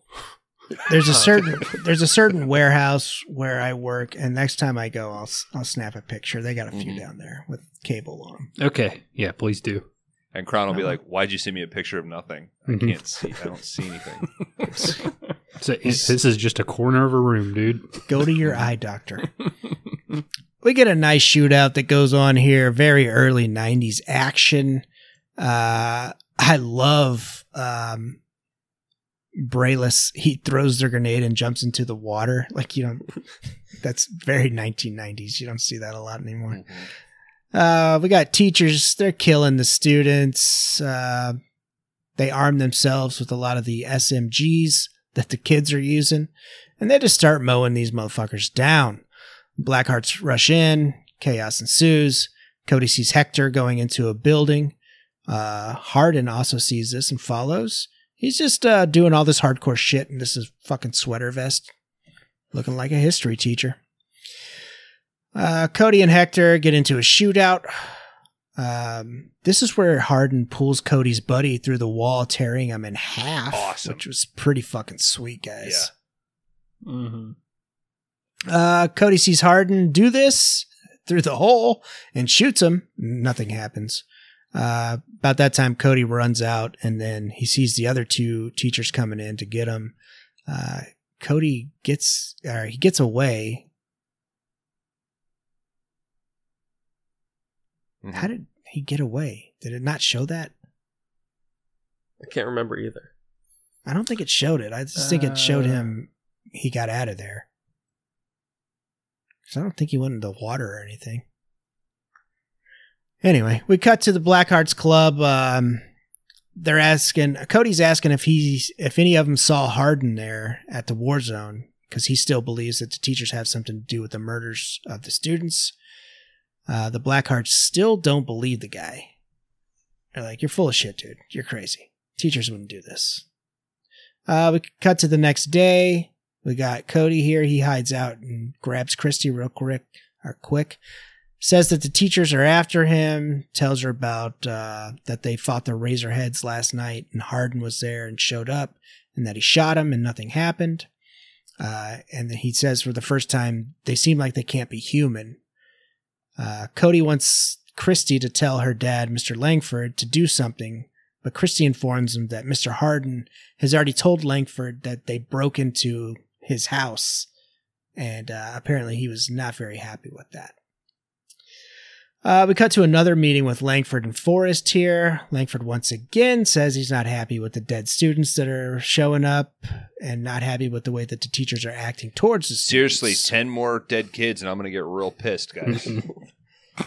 You got 16. That's it. hmm Yeah. 10 more dead kids. That's strike one. Grades are improving now.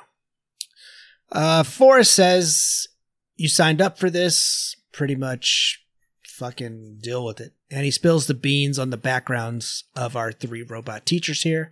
They were battle droids designed Battle for war, droids. yeah, he gets But- pissed when he calls them an android. but they were too aggressive. So pretty much, Forrest Megatech took them on and reprogrammed them to be educational models. And uh, Washington loved this and gave his company billions of dollars. That's what the B.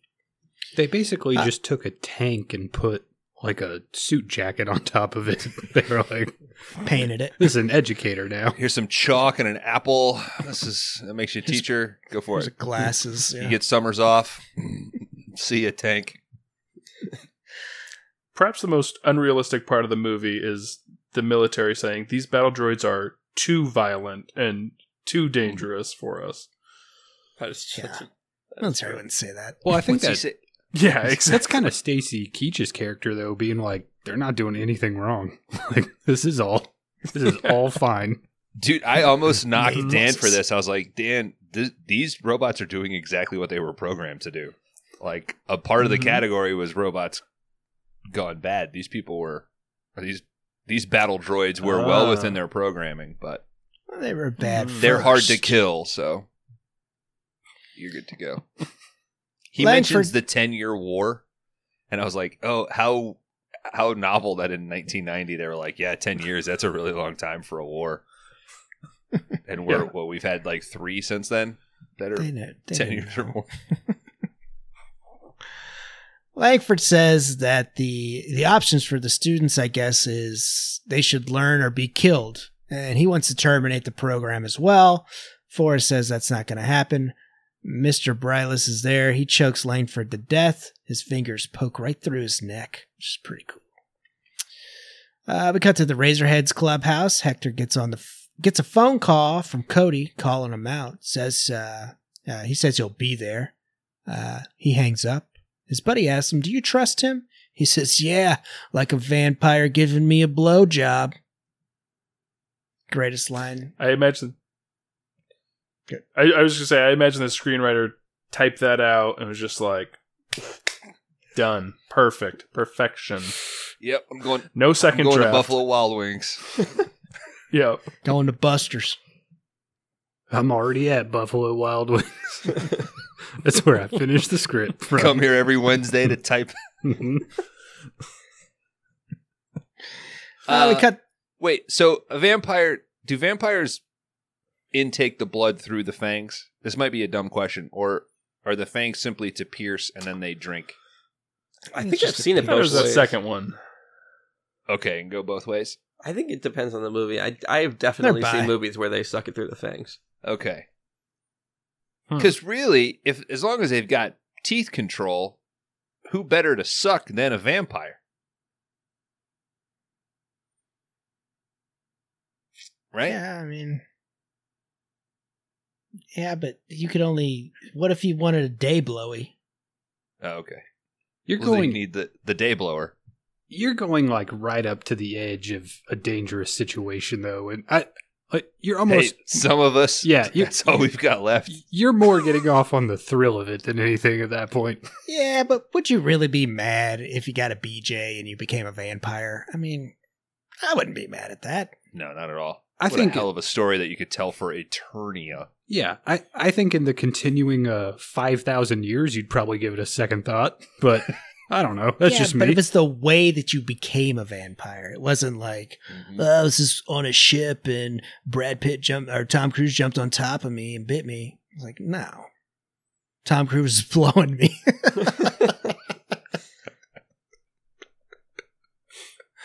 Go see Top Gun Maverick. It's great, guys. Yeah, it's pretty good. Uh, we cut to Christy's house here. Mrs. Connors has broken in and forces Christy to call Cody. Just think of like a robber that forces you to call people. That'd be terrible. call your mom. like, oh, fuck. Why does she need her? She can imitate voices. That's what I'm saying. Like, yeah, what was the point? Only you know his Makes phone no number. sense. I didn't write it down. Yeah, she wasn't she wasn't uploaded with the yellow pages in her brain. Mhm. So Somebody, yeah, Yeah. somebody stole our our address and phone number book. And it wasn't even Christy's voice. She literally just broke into the house to get Cody's number Yeah, because I mean, she's she using Hector's technic- voice. she does technically kidnap her, I guess, but Yeah, yeah, that's the whole Mm-hmm. there's no reason for her to be there for the call. She could have got this done at a payphone Yeah. way earlier. It was a cool bit though, and then when you realize they, oh, did they fake his voice for the Hector call? Like, who did that? I really appreciated the subtitle because it says Mrs. Connor impersonates Hector's voice. Because at first I didn't. Well, this I was like, whose voice is that?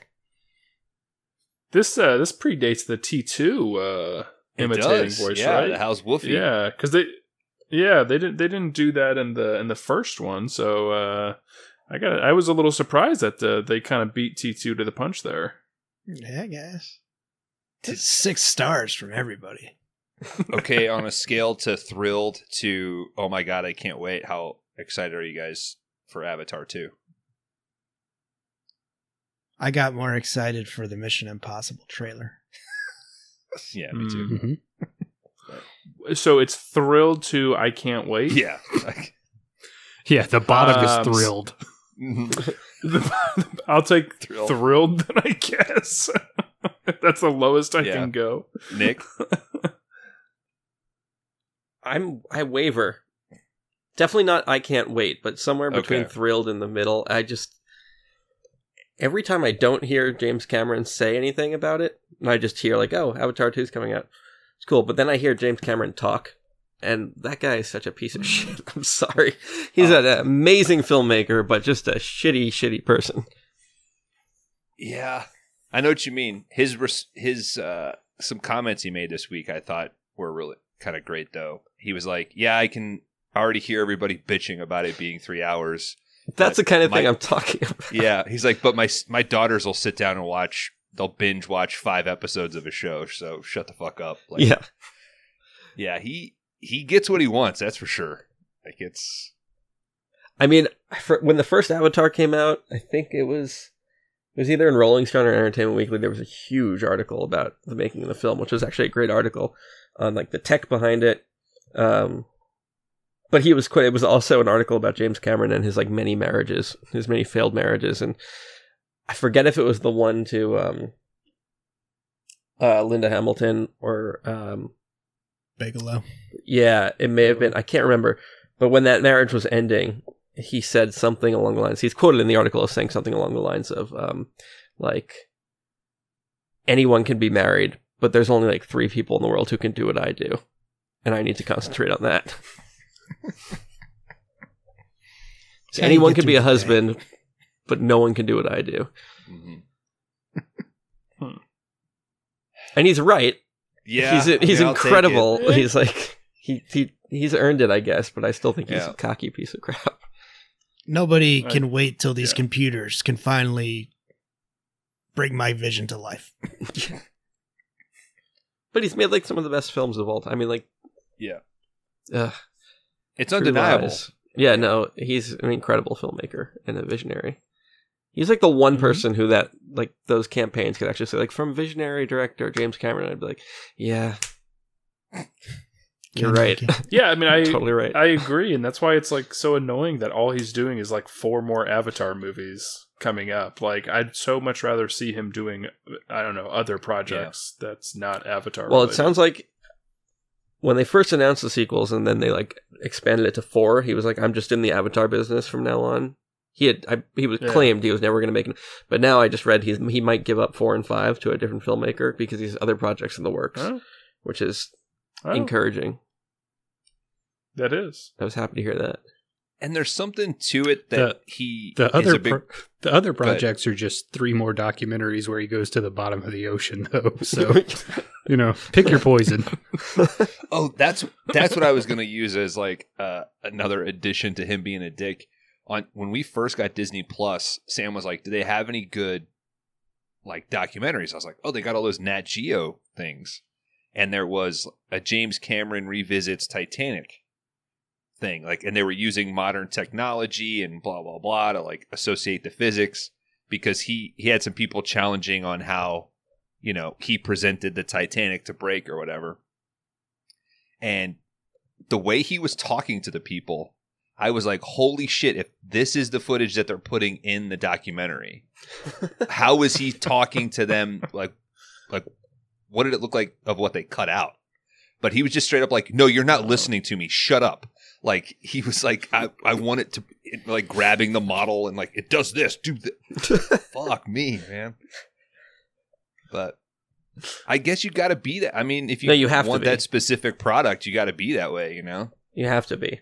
I was, I'm reading a uh, surprise. I'm reading a book about The Shining, um, but it's one that I haven't read.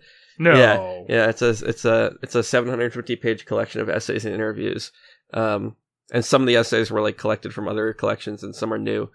And um, yeah, and like I, the more I read, I'm like, Jesus Christ, Stanley Kubrick was such a piece of shit too. like, what an asshole! He ruined so many people's lives, but like, yeah look what he made. So, yeah, fucking michael mander fucking fired that set director or whatever for a, a dirty windshield on manhunter. Tom Noonan tells this story of like, yeah, uh, we were like waiting like five hours for them to set up this van for this one shot, and man came over and was like, "Hold on a second. and then like twenty minutes later, they heard like, "Oh, he just fired the set director," and somebody had to come in and like replace the windshield or whatever. Before oh, Man, I didn't know that shoot it. story. I'll I'll I'll see if I can find that clip. That seems right up Brantley's alley, like mm-hmm. research wise. Yeah. Oh, there was one great anecdote in this essay, which is actually really, really cool, but also like hilarious. So, when Vivian, uh, Vivian Kubrick was shooting the making of the Shining documentary, which like she had to like basically sign a contract with her dad to make, which was like, yeah, you can shoot whatever you want, but like her dad has final say on like what what's actually going to be released in the film. And she shot like was his final cut. 120,000 feet of film. So they, they were like cutting it forever. And Gordon Stainforth, who wound up being, I think he's credited as like an assistant editor on The Shining, but he wound up taking over editing when Ray Lovejoy actually had to step out because he was worked into the ground by Stanley Kubrick and like had a blow up and left. Um, anyway, Gordon Stainforth was on the movie because he had started by cutting Vivian Kubrick's documentary. And when they finished filming in Elstree Studios, Raiders of the Lost Ark came in immediately after. Um, so they were shooting that in the same sound stages.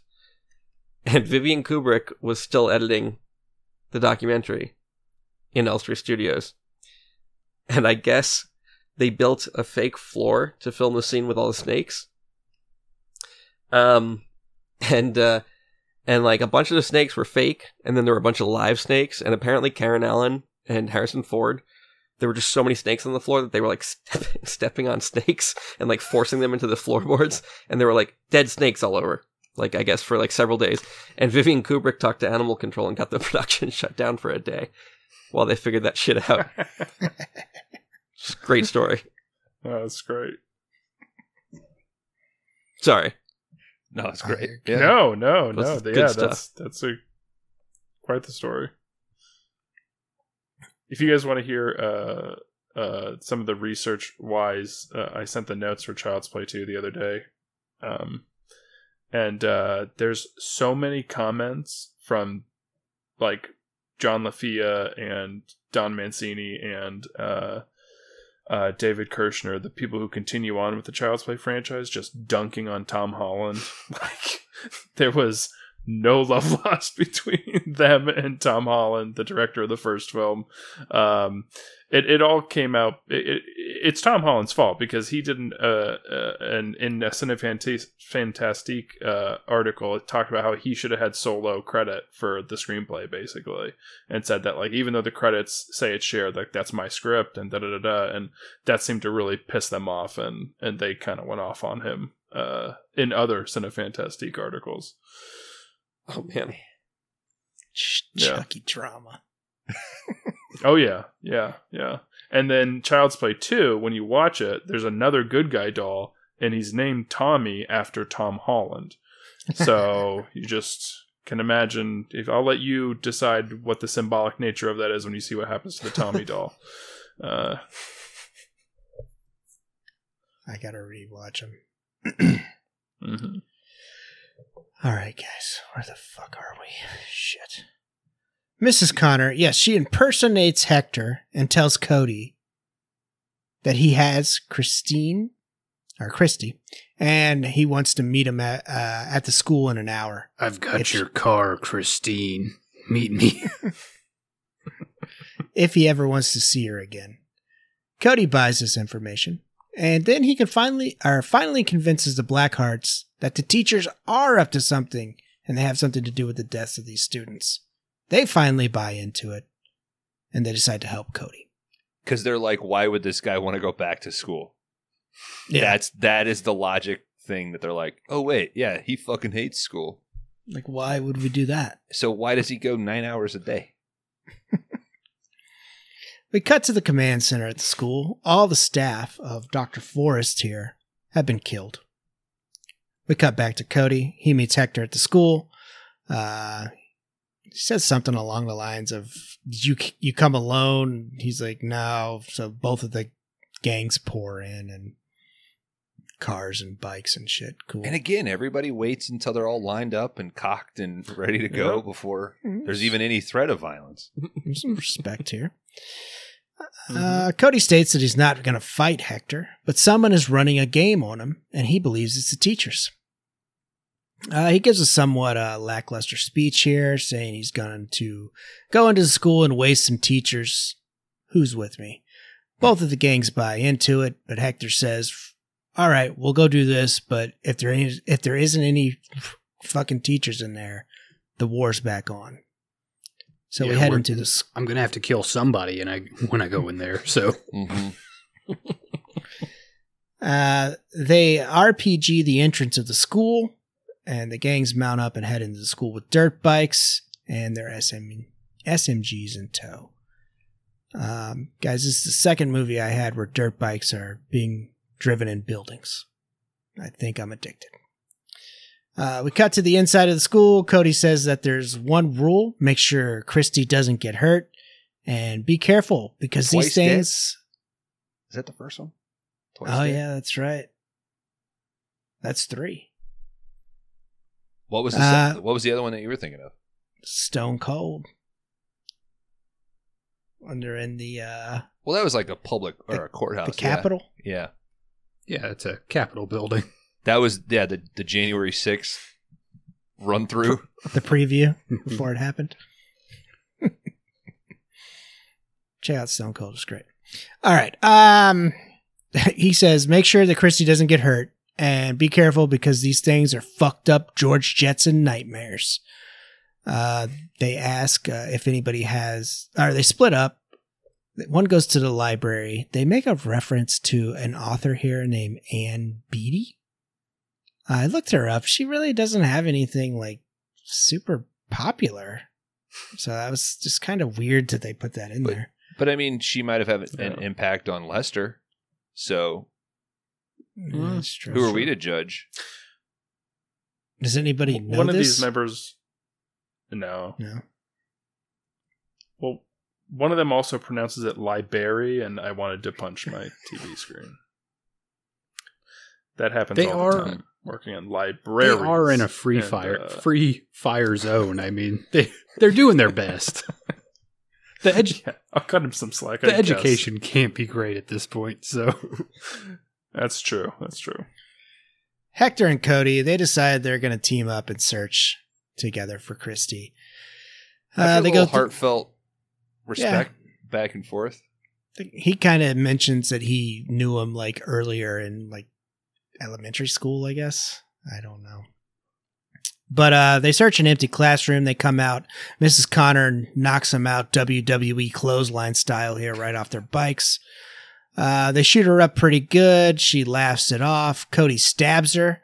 Uh, this is where she pulls her chest apart, revealing all her robotic innards. Uh, she then melts off her own hand to reveal a fucking flamethrower, guys, and torches a passerby of one of the gangs. But Cody Sick. and Hector are able to escape and ride off and meet up in another hallway uh, with with Hector. And uh, Mr. Bryles comes out of another classroom and rips his arm off to reveal a mini RPG gun, guys. I'm glad they didn't disable any of these things when they put them in the classroom. like Mhm. these are still necessary items to be available for these teachers.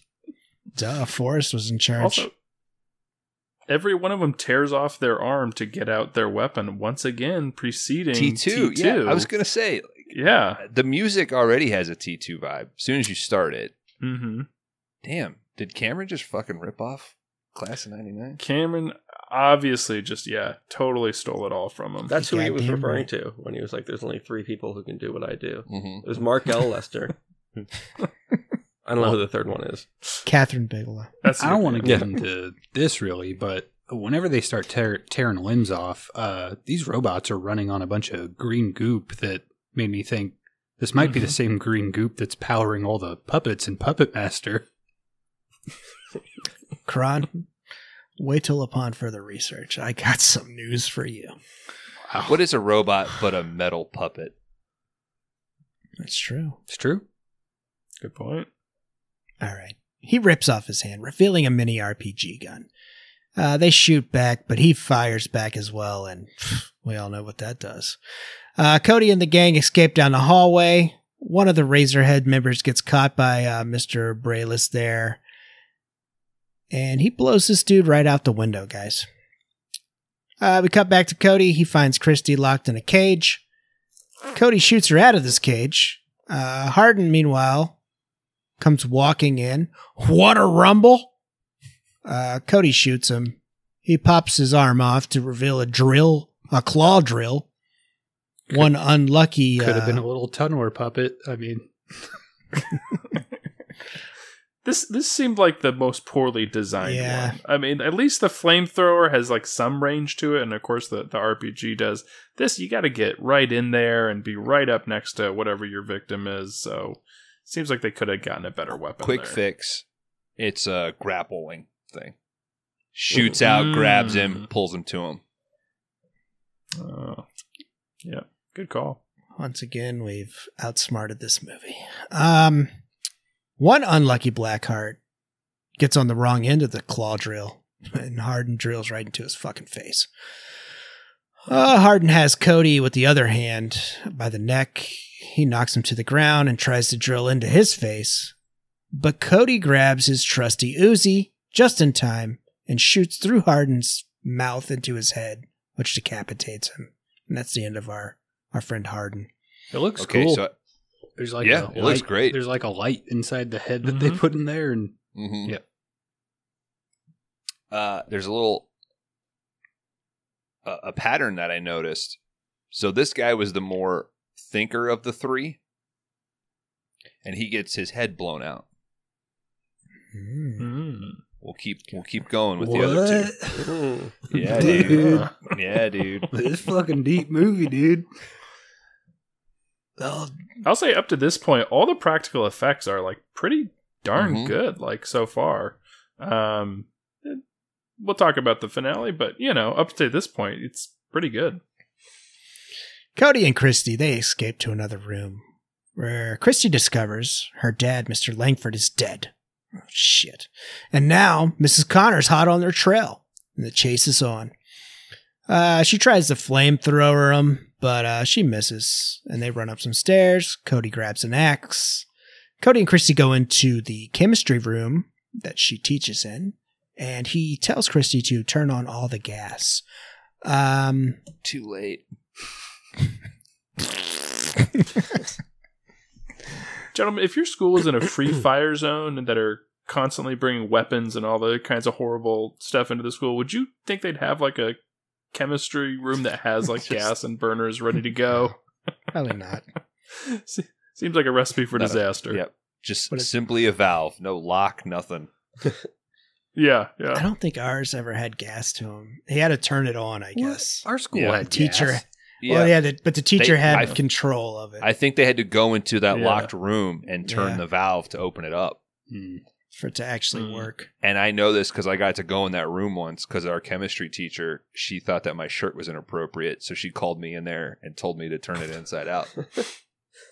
It was just you two alone in there. Yeah, she said, take your shirt off. And I was like, whoa. She said, it's inappropriate. Oh, it said second place sucks, by the way. I had gotten second in a wrestling tournament that weekend and like bought that as a joke and I wore it to school on Monday. And she was like, that's an inappropriate word. So I literally had to turn my shirt inside out. And then she kind of like uh, kicked the gas tank with her foot, and you guys did whippets together for Mhm. 35 Well, yeah, minutes. she told me to take my shirt off, tie the tie the tie the sleeves closed, you know, Mhm. and then she filled that up, and we just walked through the halls. Taking I notes. had I had a shirt that said Bloodhound Gang sucks, and they made me. He's like, well, either put it inside out or cover up the sucks. He's. I said, you got any double sided tape? He said, yeah. So I wrote "is cool" on a piece of paper and just stuck it to the shirt. I was like, it just says sucks. Like, really? Yep. All right, they turn on all the gas. Hey then they Dan, your shirt is making me too horny, dude. You're gonna have to turn that inside out, all right? Isn't that that band that talks about doing it like animals? I cannot read the word sucks, dude. that is distracting. You know what? My wife doesn't suck, so you- you're not going to suck in this classroom Yeah, either. I'm she's not, not even Tom look Cruise. All right. I did make a Tom Cruise blowjob joke on this You did? episode. I got to quit. Because I'm going out on top. Gun. All right. Connor searches for him, which they're right in the front of the fucking door. I don't know how she doesn't see. She's a she is a computer. Really? Cody pops up, back here, you mechanical bitch, and throws his axe perfectly into a flammable container that's located in her chest area. And with all the other gas turned on, she blows up. Uh, we got a one liner here from Cody that says, Guess I blew that course. So Uh, she's cut- the chemic, or she's a chemistry teacher and dies from Mhm. an explosive chemical reaction. Mhm. I mean, if a bunch of 15 year olds can defeat your war robots, I don't know if the government Mhm. is, you know, going to be doing too well in battle here. Yeah. Often, in, in some cases, without firearms, Mhm. uh, like with that ax Mhm. Yeah, if this third world co- uh, third world country has fire and forklifts, these dudes are fucked. hmm well, again, Yeah. they wouldn't have an axe just there to take. Just like they wouldn't have gas in the things at this school. Oh yeah, like they wouldn't have like in the school they wouldn't. It's like an airplane. They wouldn't let them have axes and stabbing implements and shit. Yeah. It's a good point. Uh, we cut to the hallway. Cody and Christy meet up with Hector here, but Brayless is hot on their trail again. They run outside to the school. Cody has a plan. Hector distracts uh, Brayless by shooting at him. Is his name Brayless? Brayless Like, I blows think it's up. uh, Briles or something. I think you've Riles. said it 15 different Yes. ways throughout the record, so. what Yeah. a terrible name. Bryless. B R Y L E S. Briles. Browse. Miles blows up the security tower. You got it. with his mini RPG launcher. This is enough time for Cody, though, to come ba- barreling through with the armored school bus that we saw earlier and run his ass over.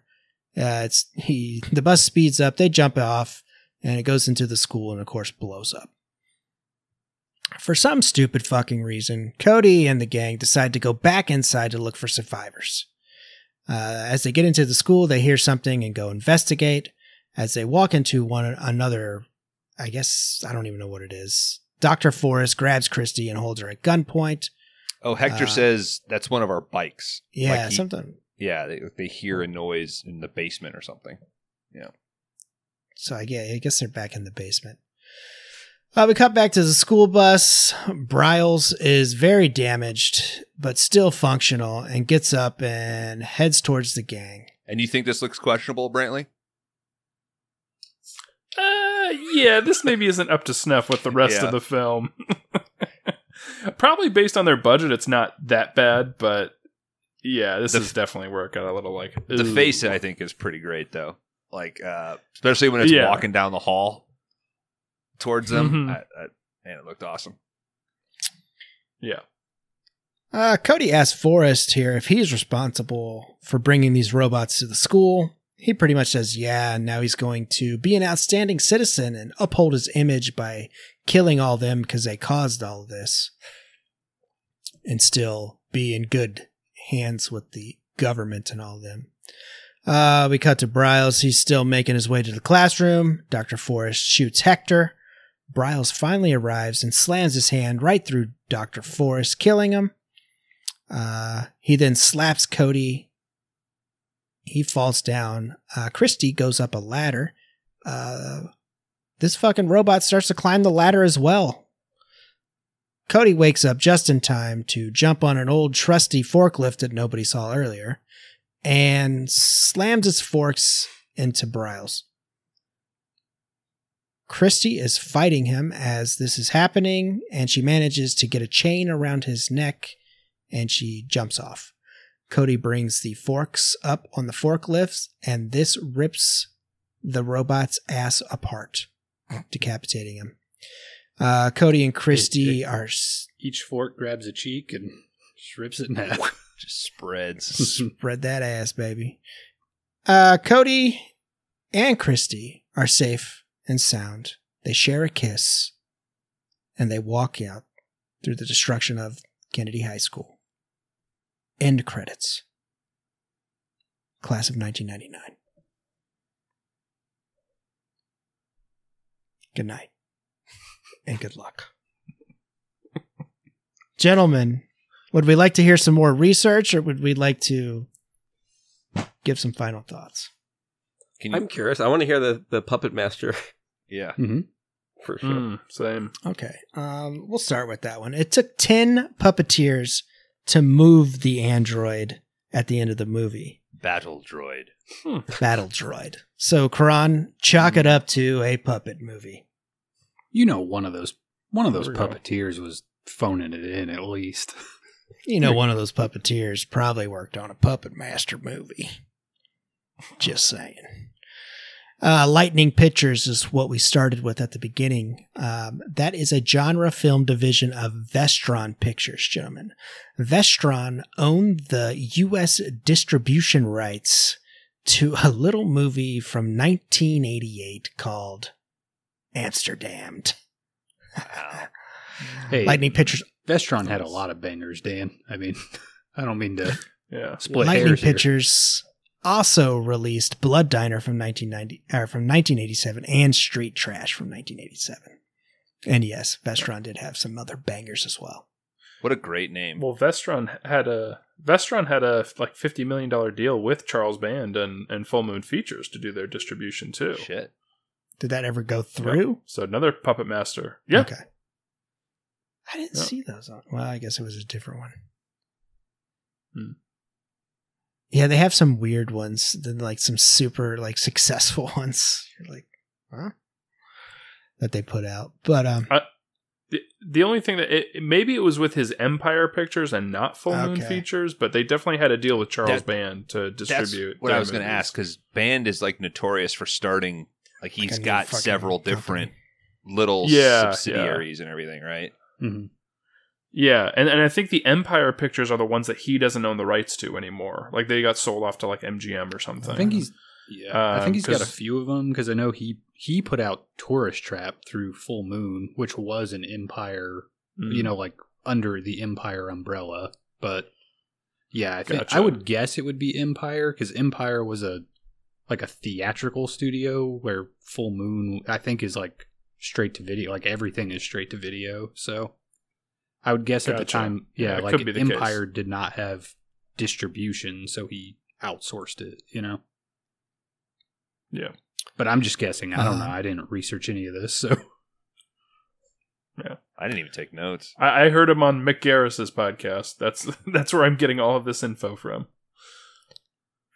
Um, filmed in Seattle, Washington, the whole thing. Oh. Um, Dawn, who was one of the lady member of the the Black Hearts, she has a few lines. That is Jill Gatsby, uh, who that's actually the daughter of Larry Cohen. So this was her first Oh. movie. How about This that? was released May 11th, 1990. Uh, budget of $5.2 million. Uh, All box office brought in a little over 2.4 million. So, Well, this was a this was a video play, right? I mean, this had to be like uh, a V- we're gonna make that coin on home on that video. VHS, baby. Yeah. Yeah, yeah. But I, I feel like you see all $5 million on screen, really. I mean, there's a shit ton of explosions. There's, I mean, 10 puppeteers. They're not cheap. Well, and he went practical, That's- you know, instead of this is 1990, so computer CGI was starting to kind of roll in there a little bit, but so. But yeah, that, that's all I got, guys, on uh, on research. Did anybody else look anything up, or do you like this movie is not worth it? I just didn't have the time. I was doing too much other research on other stuff. On a real, yeah, for a real show, for a real franchise. I had to look up uh, Patrick Kilpatrick because I was like, what an incredible Hmm. name. Yeah. And then when I realized who it was, Yeah. I was like, oh shit, yeah, he pops up in a lot of stuff.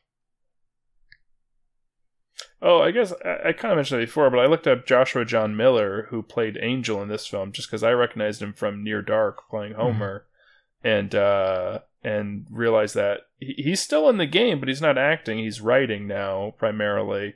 And he did he wrote the Final Girls um, horror comedy, and I guess developed the show uh, Queen of the South, and was writing on that as well and uh, he has uh, his own film, uh, the Georgetown Project, that's in development, and uh, I think it's supposed to come out this year that he directed. So good for Hell him. yeah. Keep it on our radar. Mm-hmm. Guys, I have a grid prepared. Is it time? For what? Time for what? I think it's time. You think it's time for the international? Three of us are dying right now. Dan, I think you and I are the only ones who haven't like head bobbed a few times. I, was just looking another up John hour. Hardy. Is it Hardy? No, I'm sorry, John P. Ryan. Um, because I thought he looked familiar. He plays the history teacher. Yeah. Um, Yeah. and I forgot Three O'clock Definitely High, familiar. which is a fucking awesome movie. okay. And I forgot he was in that. Ah. And Bound, which is another great movie. Yeah, Mm. All right. I Yeah, think when I looked him up, Bound was like the top thing that he was in. Yeah, Best of the best. He's in Death That's Wish right. 4, The Crackdown.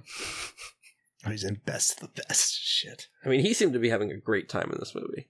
Yeah. Mhm. Yeah. I mean, he was just Yeah. yeah. What a rumble! He's awesome. Mm-hmm. I wonder how many takes they did of the spanking. They, I mean, He- it's it's all over uh, the trailer. They they he- they were pretty pro- proud of that. He probably kept It's in a lot of the asking- reviews. He kept asking for one more. He was- Yep. they had to bring in stunt I doubles. can make it look more mechanical. Ugh, ugh. That one kid really makes he sells it like it's the most painful experience of his life. I've been spanked. I guess I haven't been spanked by a robot, so I don't know. there you go. Battle Yeah. droid. All right, Kron, start us off. Uh, all right, guys, this is right my Letterboxd. I'm gonna make this short and sweet. I think for everyone, this is some down the middle of the road fare. Across the board, I'm giving you all 3.0s.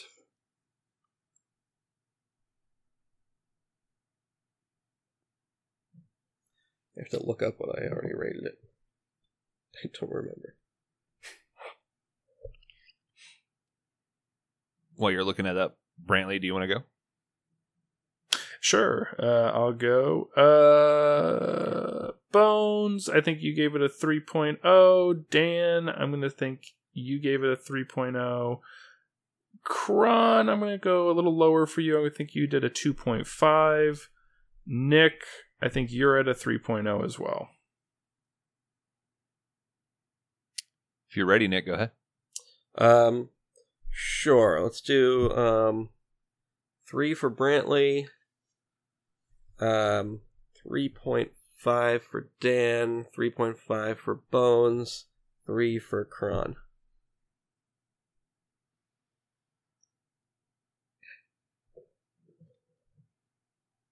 Dan 3.0, Brantley 3.0, Nick 3.0. My only deviation will be Kron 2.5. Gentlemen, at the time of our review of Class of 1999, directed by Mark L. Lester, the Letterboxd user rating is sitting at a 3.2. I got I got Brantley at a 2.5. I got Nick at a 2.5. I got Kron Howard at a 2.5. And I think I'm going to do Bones. You know what? Let's make it a clean 2.5.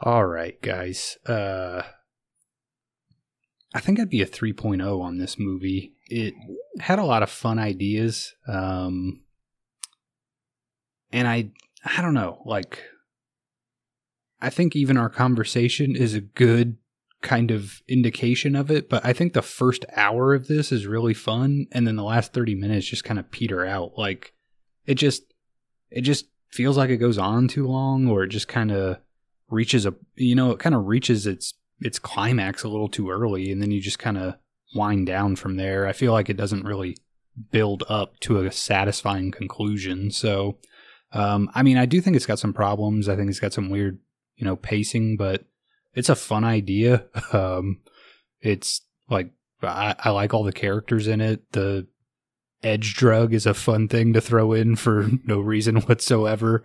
Like there's some fun stuff in here. It's worth a watch. Um, I don't know. I had a good time. oh. 3.0.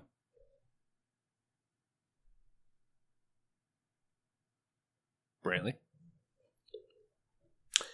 Uh, yeah, I, I, uh, I'd be a 3.0 on this as well. Uh, for a lot of the reasons Kron just mentioned. Um, you know, this doesn't have the deep philosophical takes that I really appreciated from Eve of Destruction, but uh, like Bones mentioned before, I think you see all the money for this on the screen. I think I was pleasantly surprised uh, coming into this film, um, and uh, loved the practical effects. Loved uh, a lot of the performances. I think people are, you know, are uh, not uh, acting like it's beneath them. I think they're really, you know, enjoying it. Uh, maybe even like getting into being able to play these sort of weird characters. Uh, Stacy Keach definitely seemed like he was he was into it with his get up in it. Um, yeah, it was a- it was a lot of fun. It was uh, a bit ridiculous at times, but uh, overall uh, an, an entertaining and enjoyable watch. Mr. Nick? Um, I uh, I really really enjoyed this, and I, I I'm just I'll cut to the chase. I give it four.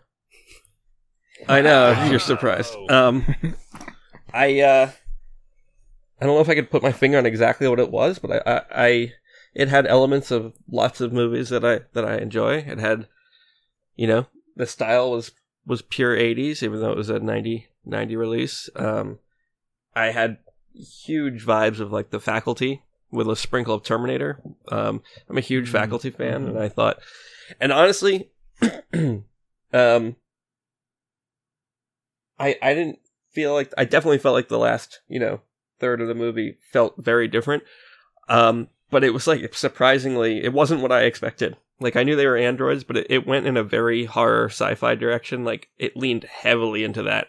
um, with some gore that I wasn't really expecting. So, um, so I guess it didn't peter off for me as much because I just felt like kind of blindsided by that. Um, and uh, yeah, and fun fact, I looked this up yesterday and I forgot about it, but um, apparently Layne Sta- Staley and Tom Morello um, made like a super group to record parts of the soundtrack with the faculty, and they named the super group Class of '99. nice. Fuck yeah. So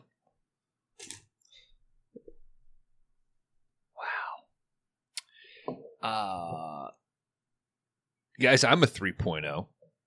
I think this is a pretty fun movie.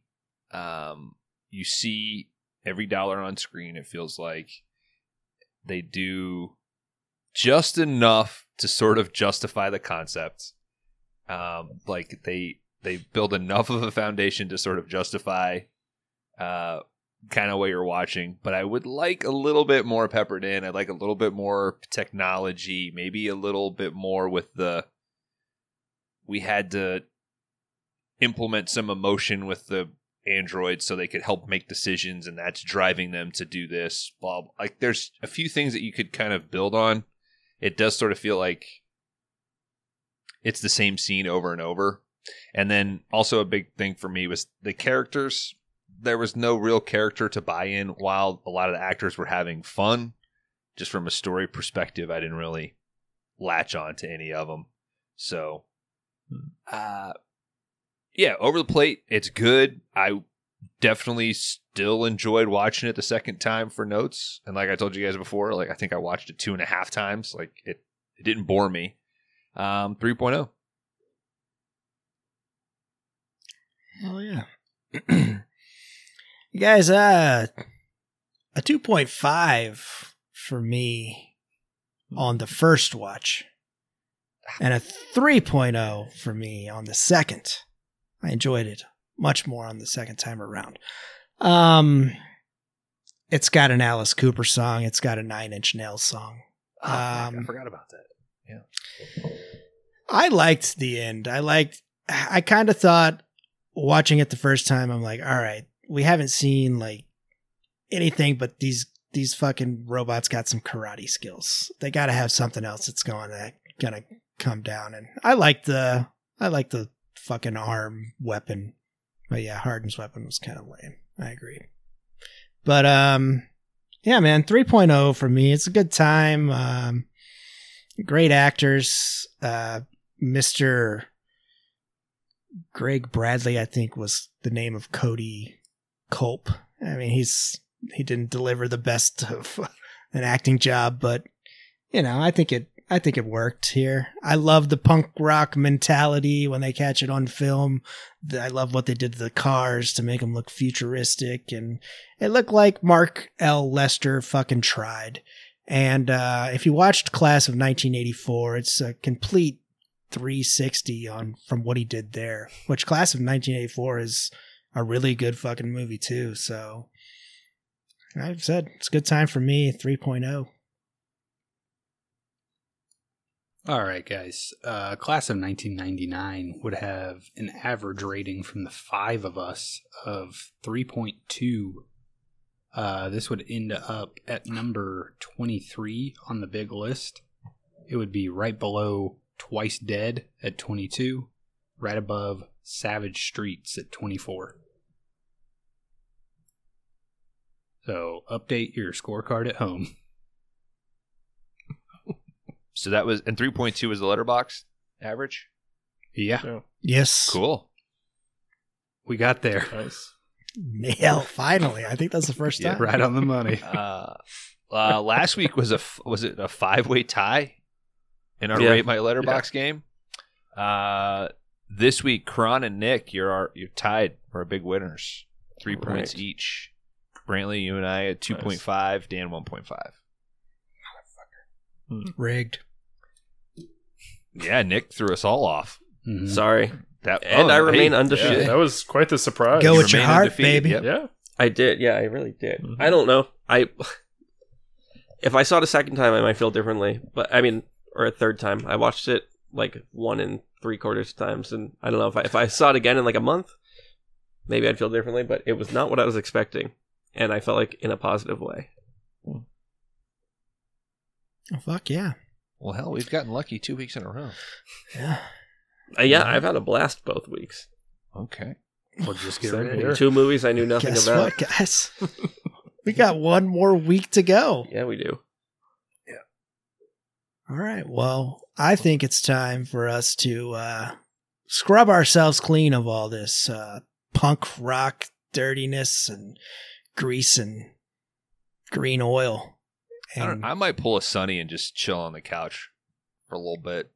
you look cooler with blood on you. Mm-hmm. I took a hit of I took a hit Take of a little- edge, so I'm gonna be up for a little while. I think we need to take a hit of edge. Ladies and gentlemen, that was Class of 1999 from 1990, directed by Mark L. Lester. Uh, go check it out. It's available on Tubi, along with his first one, 19 or Class of 1984. So check that out. Uh, for all of us at the Five Day Rentals podcast and our special guest, Nick and Brantley from the Horror Drafts, crash and burn. Crash and burn. Crash and burn. Crash and burn. Crash and burn.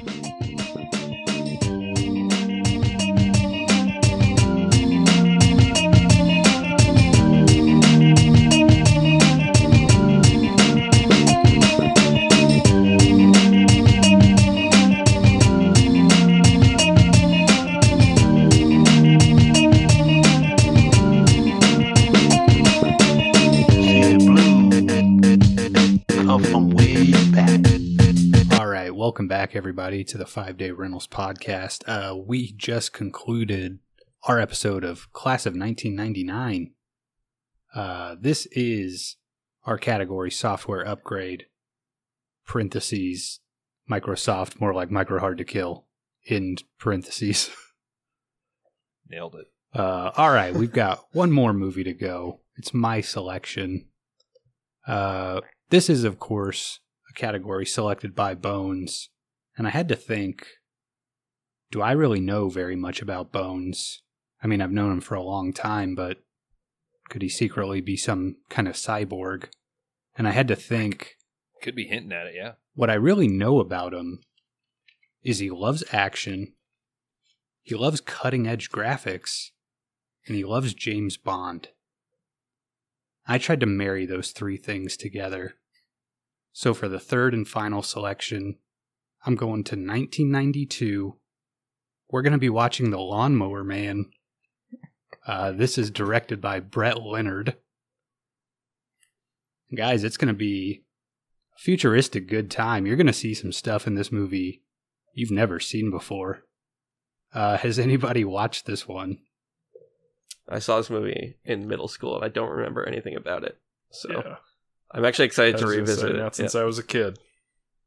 Yeah. It's been a long time. Chris Brosnan, right? What's that? Pierce Brosnan. Yeah, Pierce, Pierce Brosnan. Brosnan, So? He's that's in the kind of the, one? the Yeah. Bond tie-in that I was alluding to. Mm-hmm. Yep. Jeff Heady, or is that his name? Fahe- is it Fahey? Jeff- or Fahey. Fahey? Jeff Fa- Fahey. Fahey? Fahey. Fahey is how Fahey? I've heard it. Yeah. There we go. Yeah. Because I think he's replaced in the sequels with a different actor, and I feel Hmm. like I've only seen the sequels. Okay. How many are there? Yeah, I, I- Sequel I I've thought never there seen was two. two. I I thought know there was there's only one. one. I don't I know. thought there was I know there's at too. least Lawnmower Man 2, which I've never. Who, yeah, who's in Lawnmower Man 2? Stephen King had his name removed from the first one, right?